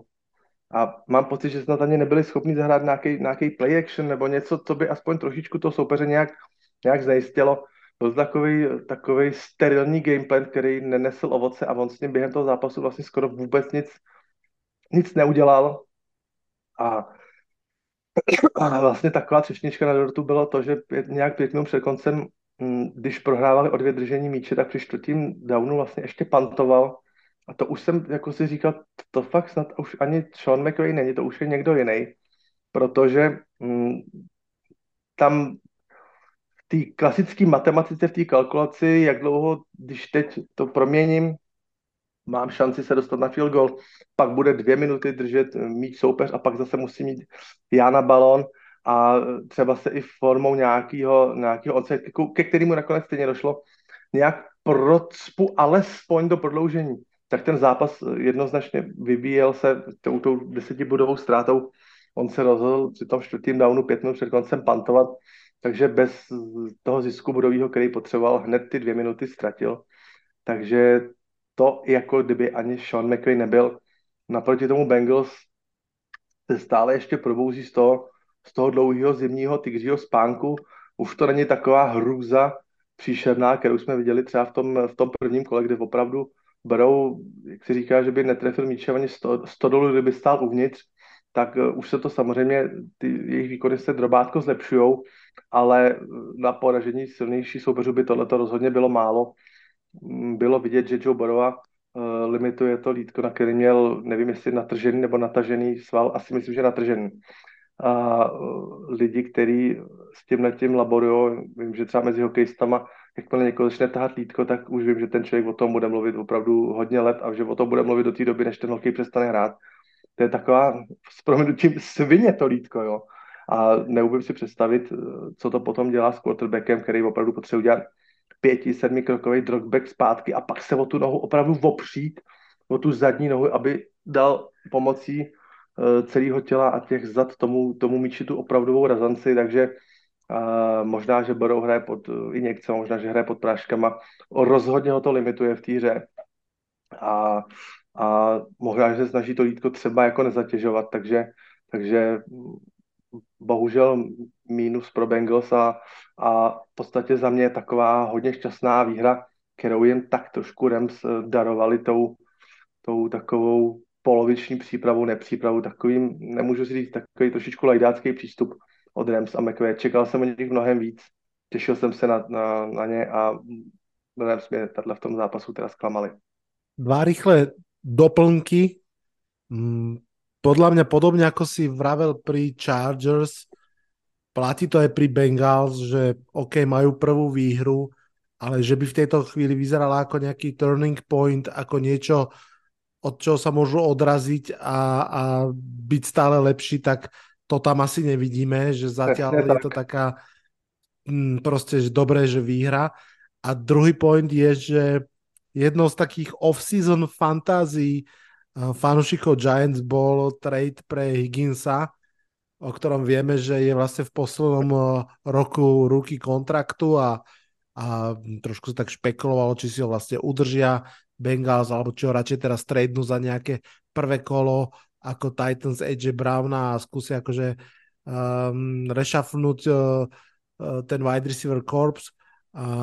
No teda Higgins zatiaľ nevyzerá, že by si uvedomoval, že hrá v kontraktnom roku a že jeho budúci plat záleží do veľkej miery od tohto ročných výkonov, zatiaľ je takmer neviditeľný. Možná, že ví něco, co my nevíme. Nevíme, jak ty zákulisní šuškany probíhají. Možná už třeba něco vysondoval jeho agent, tam ty komunikace probíhá obrovitánské množství. Pro mě třeba i s klabáním i Tyler Boyd, ten zdaleka není tak produktivní, jako býval dříve. Byla to tříhlavá sáň v Bengals, říkali jsme Chase Boyd Higgins. Najednou jakoby jeden zhasnul a druhej už se vidí, že půjde jinam. Ty Higgins hrál totálně bez zájmu včera, ale totálně, jako ten rauty neběhá, ruce nezvedá, nějakou energii absolutně nesrší, ten kluk tam snad už ani myšlenkama není v tom Cincinnati, ale přece jenom, dobře, tak nechci být Cincinnati, ale tak přece chci být jinde. Chci, aby se o mě ty týmy jako poprali. Já si úplně nepamätám. Aby si ty týmy řekli, oni by ho tam chtěli v tom Cincinnati, ale oni na něj nemají prachy. Ale v tom Cincinnati si teď klidně můžou říct, my nechceme takovýhle hráče ani za ty prachy. To je to smutný. Já si úplně nepamätám, kedy mal T. Higgins, že fantastický zápas, v ktorom nehral dobre Jamar Chase. Ja mám pocit, že vždy on naozaj a naozaj ho považujem za kvalitného receivera, o tom pokoj. A trošku mi pripomína tomto Juju Smithera, vieme Juju, ktorý keď Antonio Brown hral naplno, tak bol Juju pri ňom fantastický a vyzeral veľkolepo. A mám pocit, že aj v tomto útoku to naozaj ten Jamar Chase ťahal a keď on hrá vo veľkej pohodičke, tak všetci pri ňom rastú. Ono to celé potom ešte smeruje k Burovovi, pochopiteľne. Tam to začína. Ale naozaj si nepamätám veľmi zápasy, kde by sa Jamar Chaseovi nedarilo, ako teda tiež nie je veľmi viditeľný a T. Higgins by bol tým ťahúnom a proste odohral to, odchytal a odbehal. No. Tak, je třeba si uměnovat jednu věc. Samozřejmě ta skladba toho platového stropu musí mít nějaký procenta, který přijdou tam a tam a tam a zase tam a musí dávat nějakou logiku, ale s rekordní smlouvou Joe Burrowa a s jednoznačně rekordní smlouvou pro wide receivera Jamara Chase, tak už se bavíme o tom, že ty Higgins, podívej se pravdě do očí, Bengals si nemůžou dovolit ještě třetímu člověku na stejném úseku té Battlefronty dát zase ještě nějaký super peníze, než kvůli, že Joe Mixon je jeden z mála těch dobře zaplacených running backů v lize. Já mám pocit, že Joe Mixon je 4x10 milionů, že hraje za 40, což taky je svým způsobem, kolik těch dobře placených running backů je v lize, 6, 7. Mixon je jedním z nich, takže Burrow, takže Jamar Chase a takže ještě T. Higgins a najednou vy zjistíte, že vám 4 hráči zabírají 40-45% kepu, no to přece nejde. No. Takže nezávidím mu tu situaci, věřím tomu, že to je kvalitní hráč, ale proč tak strašně klesá na mysli a proč ho to tak otravuje, do hlavy nevidíme. Uvidíme. Poďme na postreh číslo 8, na posledný. Ja ho dám aj taký stručnejší a je to možno taká mentálna poznámka pre moje budúce ja a pre nás všetkých fanšikov, ktorí možno aj tipujeme zápasy. Idem k zápasu Texans Jaguars. Tak nejak v tom závoze dní a takých tých prvých nálad si povieme, že no jasne, veď Jaguars tí budujú na predošlej sezóne, Trevor Lawrence už to má v ruke, Doug Pederson. A čo tam tí Texans, ktorí to teraz nejak len poskladali, to bude jasný zápas. A my, teda hlavne ľudia, ktorí nesledujeme AFC South úplne do podrobností, v furt a furt zabúdame, že tí Texans proste majú číslo na Jaguars bez ohľadu na čokoľvek. Posledných 11 zápasov 10 vyhrali Houston Texans. To znamená, že áno, hovoríme aj o zápasoch, ktoré už nekvôterbekoval Deshaun Watson a napriek tomu ich Texans vyhrávali. A tak bolo teda aj v tomto zápase. CJ Stroud vyzerá ako... My sme sa o tom aj často bavili aj v pridraftových toľkoch, že trošku je taká ako keby škvrnka na tých quarterbackoch z Ohio State, že či naozaj sú pro ready a tak ďalej. No tak CJ Stroud vyzerá, že to mohol byť naozaj dobrý pick, že naozaj síce tie prvé dva zápasy prehrali, ale bolo tam niečo, na čo sa dá stavať. Tá chémia s Nickom Collinsom vyzerala zaujímavo, no a v tomto zápase prišla už aj výhra. Tank Dell, zase ďalší nováčik, tam mal krásny 46-yardový pás a dokonca aj Damon Pierce, ktorý mám skoro v každom fantasy mústve, si konečne zabehol pre touchdown. Takže naozaj je to len taký krátky postreh a taká pripomienka, že pri zápasoch Texans-Jaguars pamätajme na to, že Texans, ako sa to hovorí, majú číslo na tých Jaguárov. No, máš pravdu, že když bychom se podívali na sestavy před 5 lety, tak... To budou, asi bychom to spočítali na prstech jedné ruky hráče, který tu šňuru pro her Jaguars pamatují, takže ten tým ty týmy se oba dva už totálně změnily. Přesto ta šňůra trvá. Někdy to tak holt je. Jak ty přesně říkáš, máme na vás číslo. Těžko se to láme. V tomto zápase musím říct, že všechno, co mohl special team Jaguars pokazit, všechno, co se pokazit dalo, tak vyčerpali v plné míře, protože to byla celá plejáda chyb, které opravdu dokázali vměstnat do jednoho zápasu a některý týmy, myslím, že takový chyby, co už tu neudělali za celou sezónu.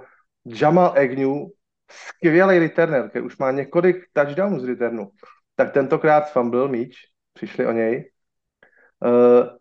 Oproti tomu jeden hráč, fullback, který se jmenuje Andrew Beck, vrátil při returnu míč až do touchdownu. Byl to údajně nejtěžší hráč, který kdy v historii NFL skóroval touchdown returnovej. A pak samozřejmě klasika special teamová. Jeden field goal netrefený ze 30, kratoučkej, a jeden field goal zblokovaný, jako třešnička na dortu.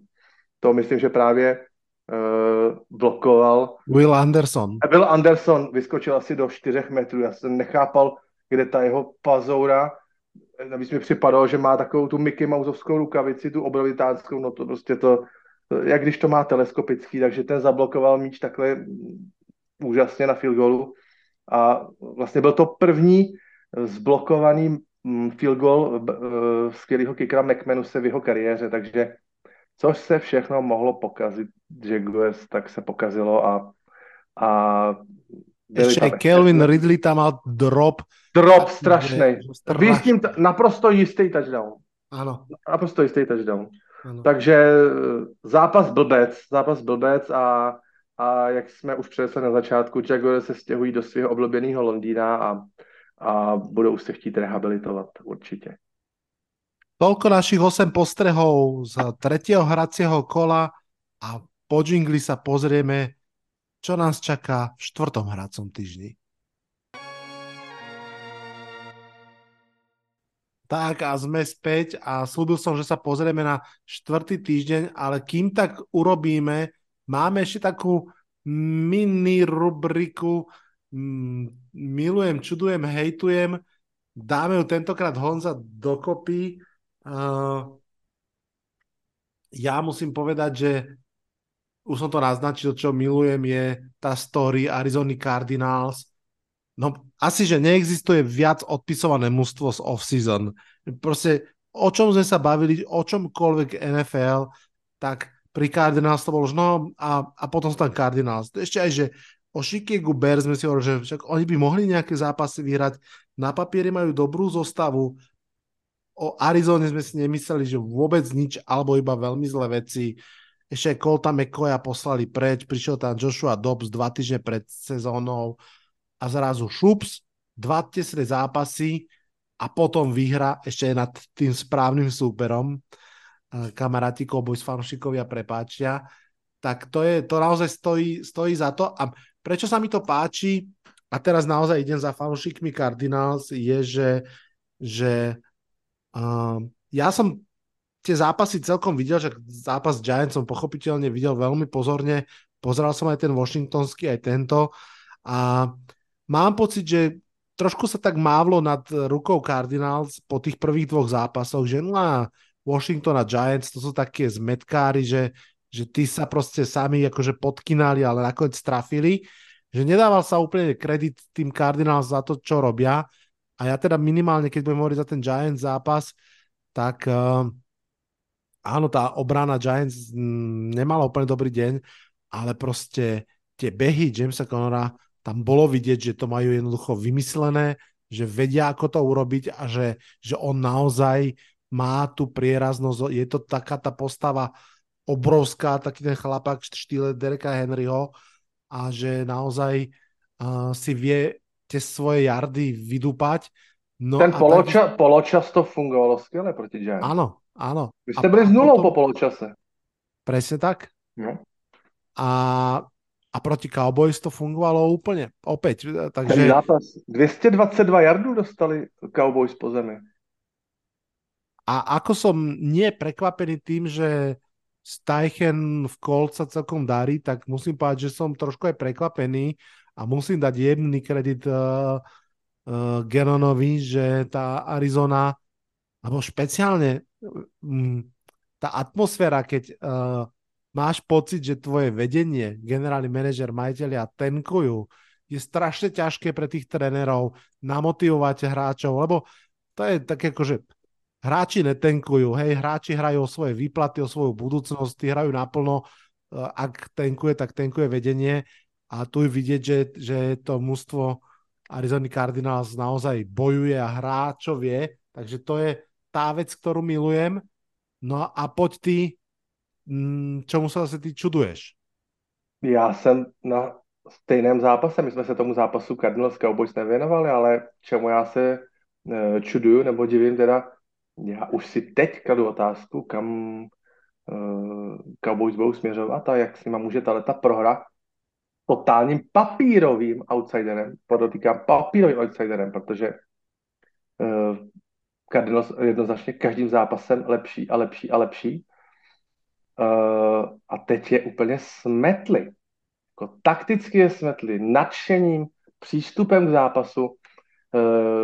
Možná, že opravdu hrálo roli i to, že ta drtivá obrana Cowboys, takový ty rafaně, který jsou hned u vás, že přeci jenom na tom superrychlým koberci přímo na svým domácím stadionu v Dallasu, že jsou přeci jenom rychlejší, než když hrajou takhle na té měkoučky čistě přírodní travičce, která byla v Arizoně a mám pocit, že Parsons fakt působil jako těžkopádně, že se nemůže z té země ani zvednout a bavili jsme se o tom i spoustě podcastů, který jsem poslouchal, že vlastně bavíme se o ztrátě Trevona Dixe, shutdown cornera, který se vypracoval opravdu z jednoho nejlepších cornerů ligy, ale těch 200 jardů po zemi, no tak to by asi Trevon Dix nezastavoval, že jo, v zápase s Cardinals, takže veliký vystřízlivění, studená sprcha pro Cowboys, ten tým, tam se každoročně po prvních 2 až 3 výhrách nad slabými soupeři začne připravovat vytýdne na další Super Bowl trofej, ale tohleto možná s nima může otřást, možná, že se z toho poučí. Uvidíme, jak bude v budoucnu ještě vycházet efekt ztráty Kellena Mora. Pořád je ještě strašně malinký vzorek těch pouhých 3 zápasů, ale možná, že i na Cowboys týmy najdou klíč.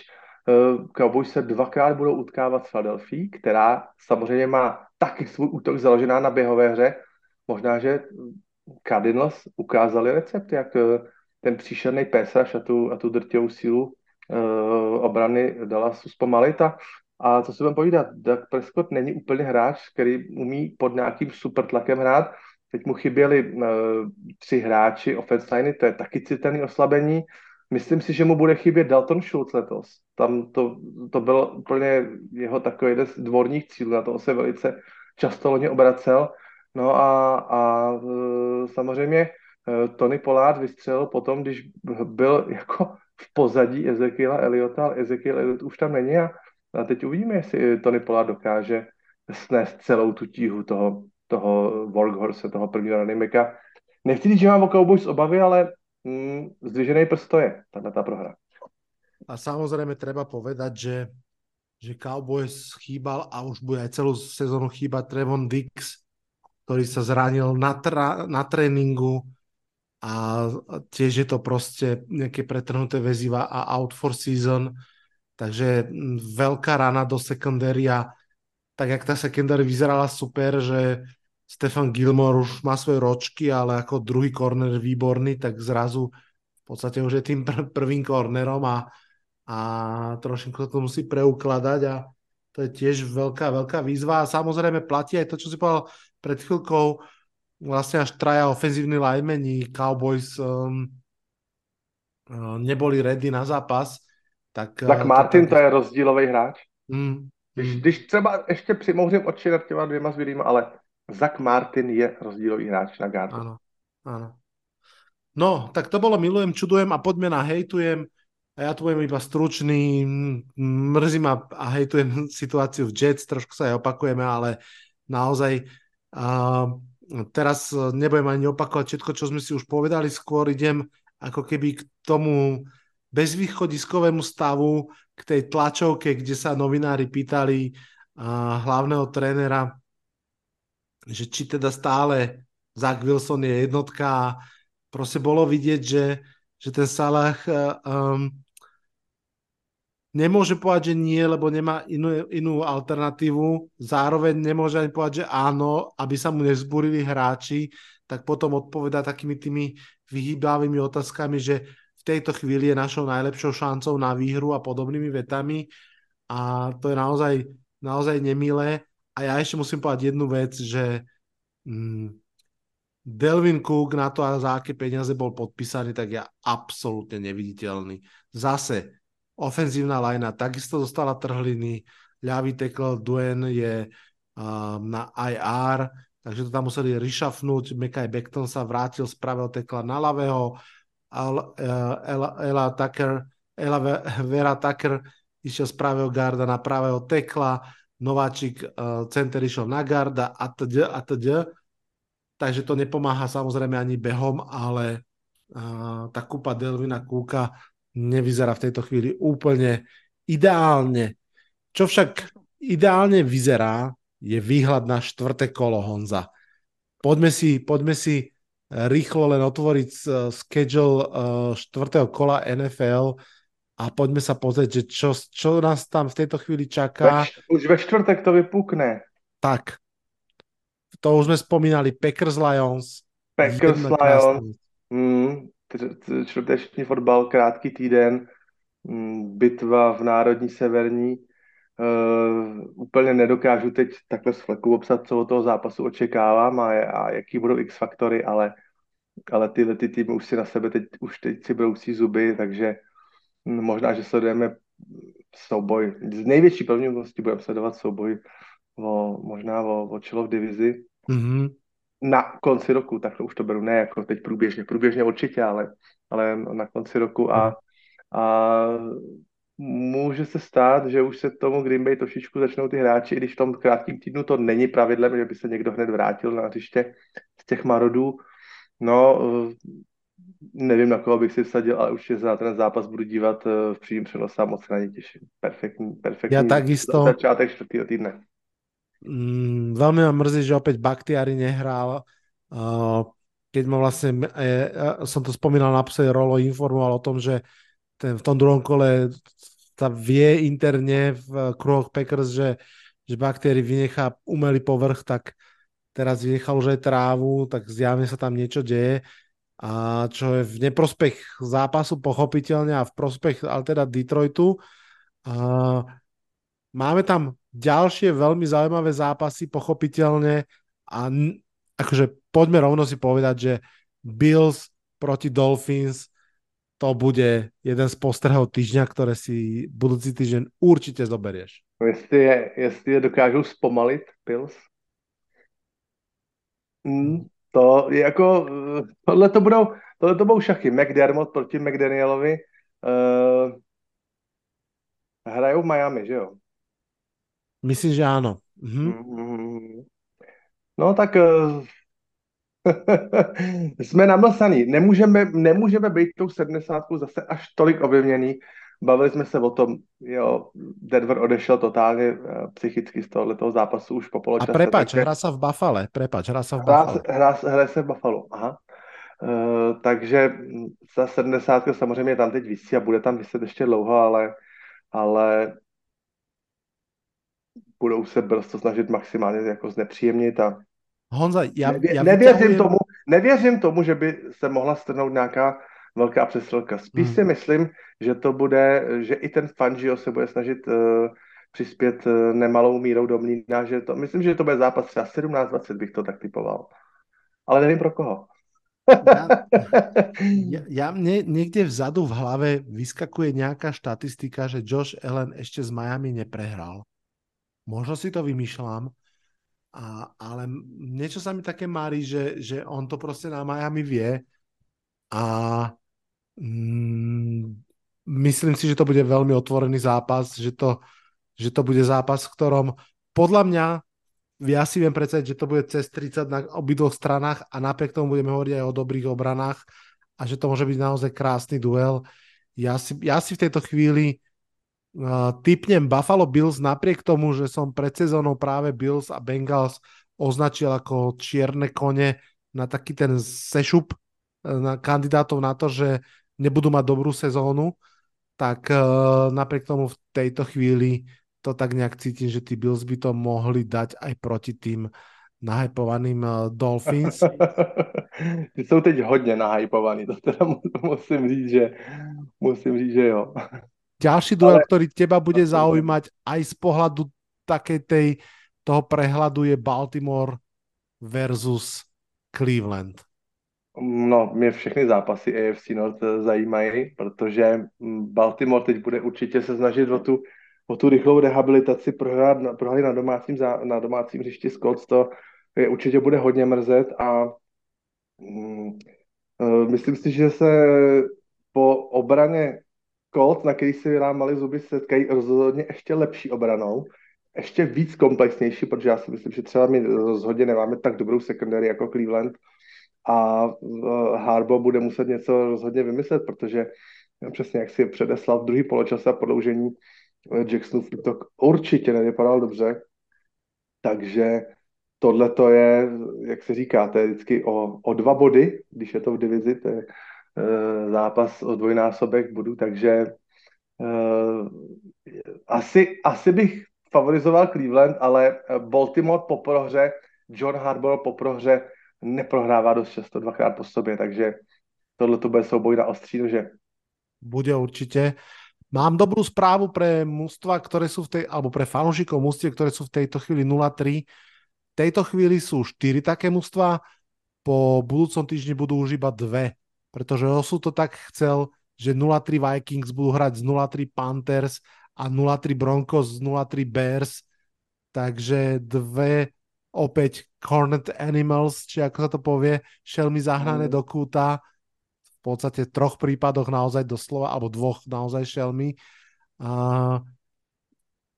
Vikings a Broncos vyhrajú tieto duely, alebo dáva šancu buď Chicago, alebo Caroline?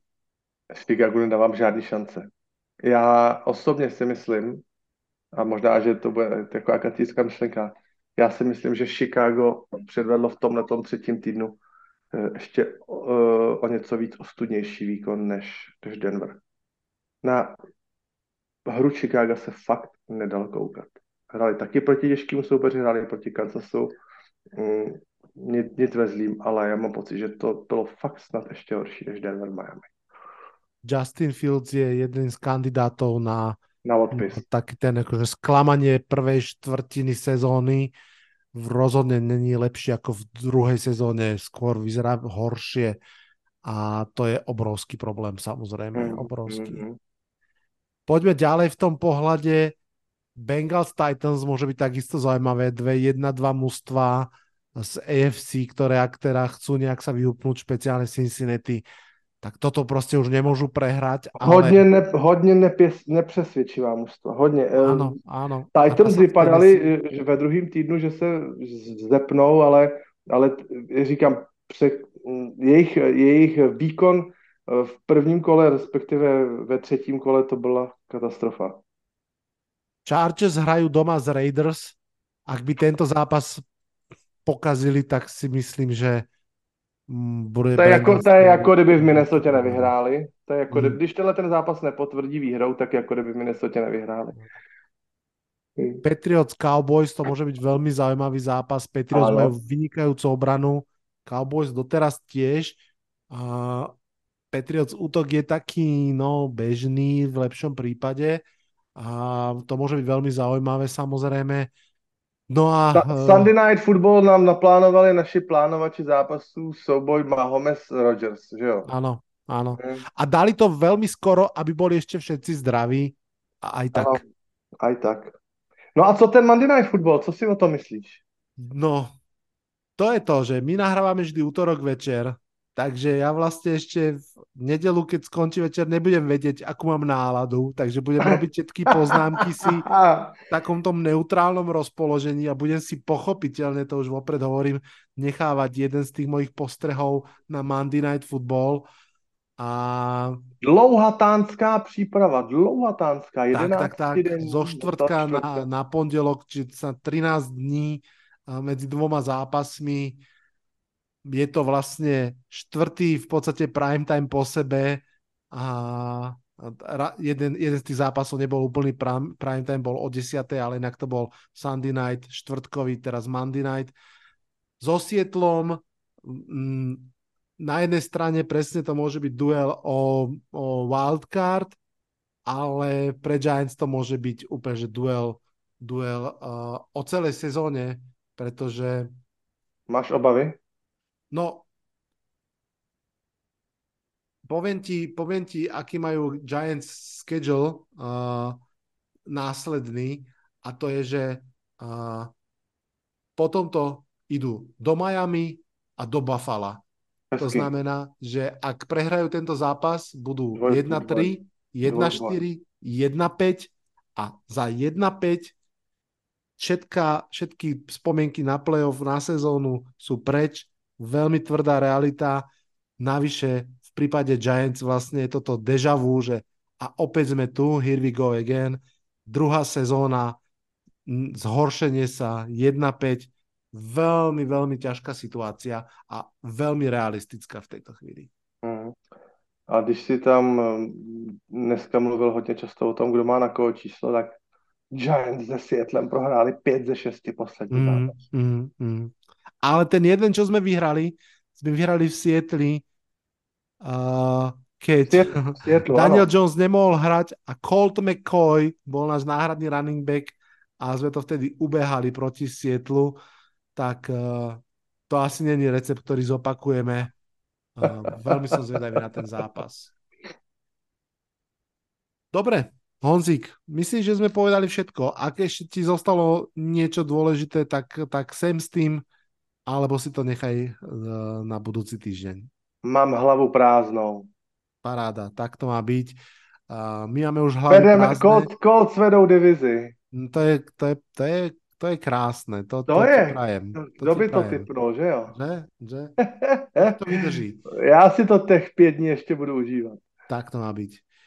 Verím, že ste si využili tento podcast, tak ako my máme hlavy prázdne. Verím, že máte uši plné.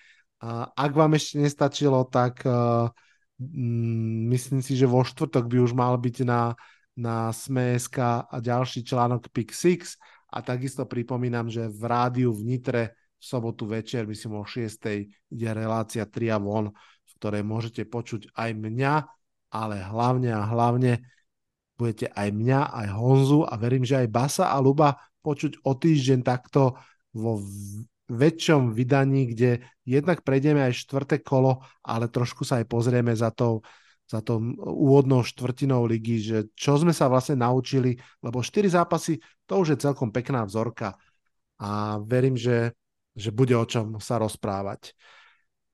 Na dnes je to už naozaj všetko.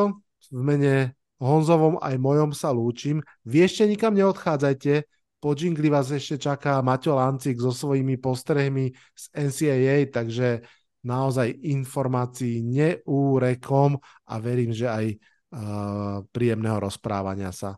Na dnes je to ale od nás všetko. Honzik, ahoj. Vlado, ahoj. Posluchači, ahoj. Čaute, čaute. Čo sa v škole naučíš, v NFL ako keby si našiel. Ahojte, opäť vás zdravím pri tejto časti podcastu venovanej college futbalu. Tento štvrtý týždeň by sme kľudne mohli nazvať Big Bang týždňom, keďže sa nám prvýkrát postretávali medzi sebou niektoré top nasadené týmy. Inak systém nasadzovania týmov vám za pár minút vysvetlím, ale nás predovšetkým zaujímali linebackeri a defenzívni beci, tak poďme na to. Sobota začala veľkým súbojom v Dead Valley, ako sa familiárne nazýva štadión Clemsonu v Južnej Karolíne, kde si zmerali sily domáci Clemson Tigers so štvrtou nasadenou Florida State Seminoles. No a musím povedať, že to bol skvelý úvod do štvrtého týždňa, pretože The Noles vyhrali až v samom predĺžení 31-24 a zatiaľ kráčajú neohrozene bez porážky za víťazstvom v konferencii ACC. Skvelý výkon podal linebackera senior, čiže je eligible na jarný draft, Kalen DeLoach, keď pre svoj tým zabezpečil 7 tackleov a jeden sack na quarterbacka domácich Cade Klubnika, ktorý skončil fumblom a následným touchdownom samotného Kalena. Darilo sa aj wide receiverovi Keon Colemanovi, ktorého sme si už minulé predstavili a ktorý v tomto zápase zabezpečil 2 rozhodujúce touchdowny pre Florida State Seminoles. Za Clemson Tigers nastúpilo aj jedno želiesko v ohni pre nadchádzajúci draft na pozícii linebackera, to je Jeremiah Trotter Jr., ktorý, musím povedať, mal tichší deň a okrem jedného seku nezaznamenal žiadnu big play, ktorá by pomohla tomuto zápasu prikloniť sa na stranu Clemsonu a to sa bude pravdepodobne aj odrážať na jeho preddraftovom hodnotení, aj keď kľúčových zápasov majú Tigri z Clemsonu ešte hafo. Ďalší top zápas nasadených tímov sa odohral v Alabame, kde domáci 13. nasadení Crimson Tide hostili 15. Ole Miss Rebels. Bol to tak trošku nudný zápas z môjho pohľadu s pomerne veľkým množstvom chýb v ofenzíve oboch mužstiev a nakoniec v druhej polovici utrhli víťazstvo Crimson Tide 24-10. Avšak z pohľadu draftu linebackerov a cornerov sa alabamská defenzíva ukázala v top fazóne. Jednak jeden z najlepších linebackerov v celej lige, Dallas Turner, so svojimi 193 cm a 110 kg zabezpečil 5 teklov a z toho 3,5 teklu pre stratu. Tiež 2 seky a už má počas 4 hracích týždňov 4,5 seku. Je to rýchla mašina na tekle, ktoré vyplývajú z jeho štýlu hry a najmä z blitzov. A všetci vieme, že práve v ťažkých zápasoch, ako bol aj tento v sobotu, sa pozerajú oči všetkých scoutov o trochu pozornejšie. Takže verím, že Dallas si polepšil. V tomto zápase hrála jeden z najlepších cornerov celej univerzitnej súťaže. Jeho meno je Cool8 McKinistry z Alabamy, ktorý má 185 cm a 88 kg a v tomto zápase zaznamenal 3 tekle a z toho 1,5 teklu pre stratu. Skvelým predstavením sa pokračovalo aj v historickom stánku Univerzity Notre Dame Fighting Irish, na ktorom sa hrá od roku 1930, kde domáci ako 9. nasadení prehrali proti rivalom a 6. z Ohio State Buckeyes 14-17. Skvelým výkonom sa predstavila defenzíva Pagaštanov z Ohajskej štátnej, menovite safety senior Leighton Ransom, ktorý bol aj nominovaný v pondelok ako defenzívny hráč týždňa Big Ten konferencie. Lietal po celom ihrisku, bránil pásovým prihrávkam, zvládol 13 teklov a čo je najdôležitejšie pre nás, je eligible na jarný draft. Darilo sa aj cornerovi a tretiakovi Denzel Burkovi z Ohaja, ktorý bol jeden z hlavných strojcov ochromenia pasovej hry domácich bojovných Írov a tak odzbrojil aj so svojimi kolegami v secondary quarterbacka a skvelého hráča Sama Hartmana na jeho najdlhšiu prihrávku, ktorá merala len 24 yardov. Dnes sa vrhneme aj na pokračovanie predstavovačiek jednotlivých top univerzít a keďže sme si už minulý rok niektoré z nich predstavili, tak budeme postupne postupovať podľa nasadenia tímov v jednotlivých týždňoch. Tento týždeň máme prvé 4 tímy už predstavené z minulého roka a vrhneme sa teda rovno na ten 5. tím a tým je Florida State Seminoles. Tento slávny floridský tím z ACC konferencie sídli priamo v hlavnom meste Floridy Tallahassee a hrá sa tu futbal od roku 1902 a The Knolls, ako sa im hovorí, hrajú na štadióne Doak Campbell Stadium s kapacitou 79 560 divákov. Nuž a tento futbalový program sa môže pochváliť vyprodukovaním 3 víťazov a zároveň quarterbackov Heismanovej trofeje. V roku 1993 to bol Charlie Ward, v roku 2000 Chris Weinke a v roku 2013 slávny James Winston. Ďalej sa im podarilo vypustiť do profesionálneho športového klubu 250 hráčov a z toho sa presadilo až do Hall of Fame 5 alumní študentov tejto univerzity. Počas svojej histórie získali titul šampiónov 3-krát a naposledy to bolo práve v roku 2013.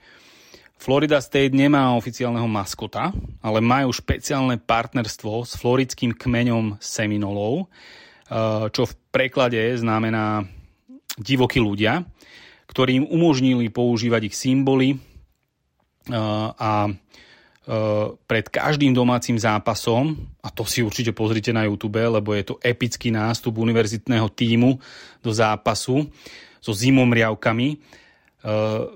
Neoficiálny maskot a líder kmeňa Seminole sa rozcvála svojim typickým flakatým koňom do stredu ihriska a zapichne tam do zeme svoj oštep. Na Floridu State okrem iného chodili aj známeho osobnosti ako Jim Morrison, teda líder kapely The Doors, a aj napríklad Hall of Famer a coach Colorado Buffaloes Deion Sanders alebo herec Burt Reynolds. OK, ešte vám v rýchlosti vysvetlím systém nasadzovania tímov, keďže toto je trošku nejasné. Každý týždeň sa nasadzujú tímy podľa výkonov a napomáha to zorientovať sa najmä divákom a ukázať im, ako si vedú ich týmy objektívne, najmä pred playoff. V princípe NCAA má 3 typy takýchto rankingov. Prvý je Associated Press Poll, to je hodnotenie novinárov a umiestňujú týmy od 1. až po 25. miesto. Potom máme Coaches Poll, tie dva sa poväčšine nelíšia, ale hodnotia týmy práve tréneri. Nuž a v prostriedku súťaže, inak NCAA sa končí posledný novembrový týždeň, sa spúšťa dôležitý tretí pól. Minulý rok sme si ho už vysvetlili, ale pre istotu si ho zopakujeme, ktorý sa volá College Football Playoff Ranking a ten je pomerne závažný, pretože determinuje poradie jednotlivých tímov do playoff, v ktorom ešte túto sezónu budú figurovať len 4 najlepšie týmy.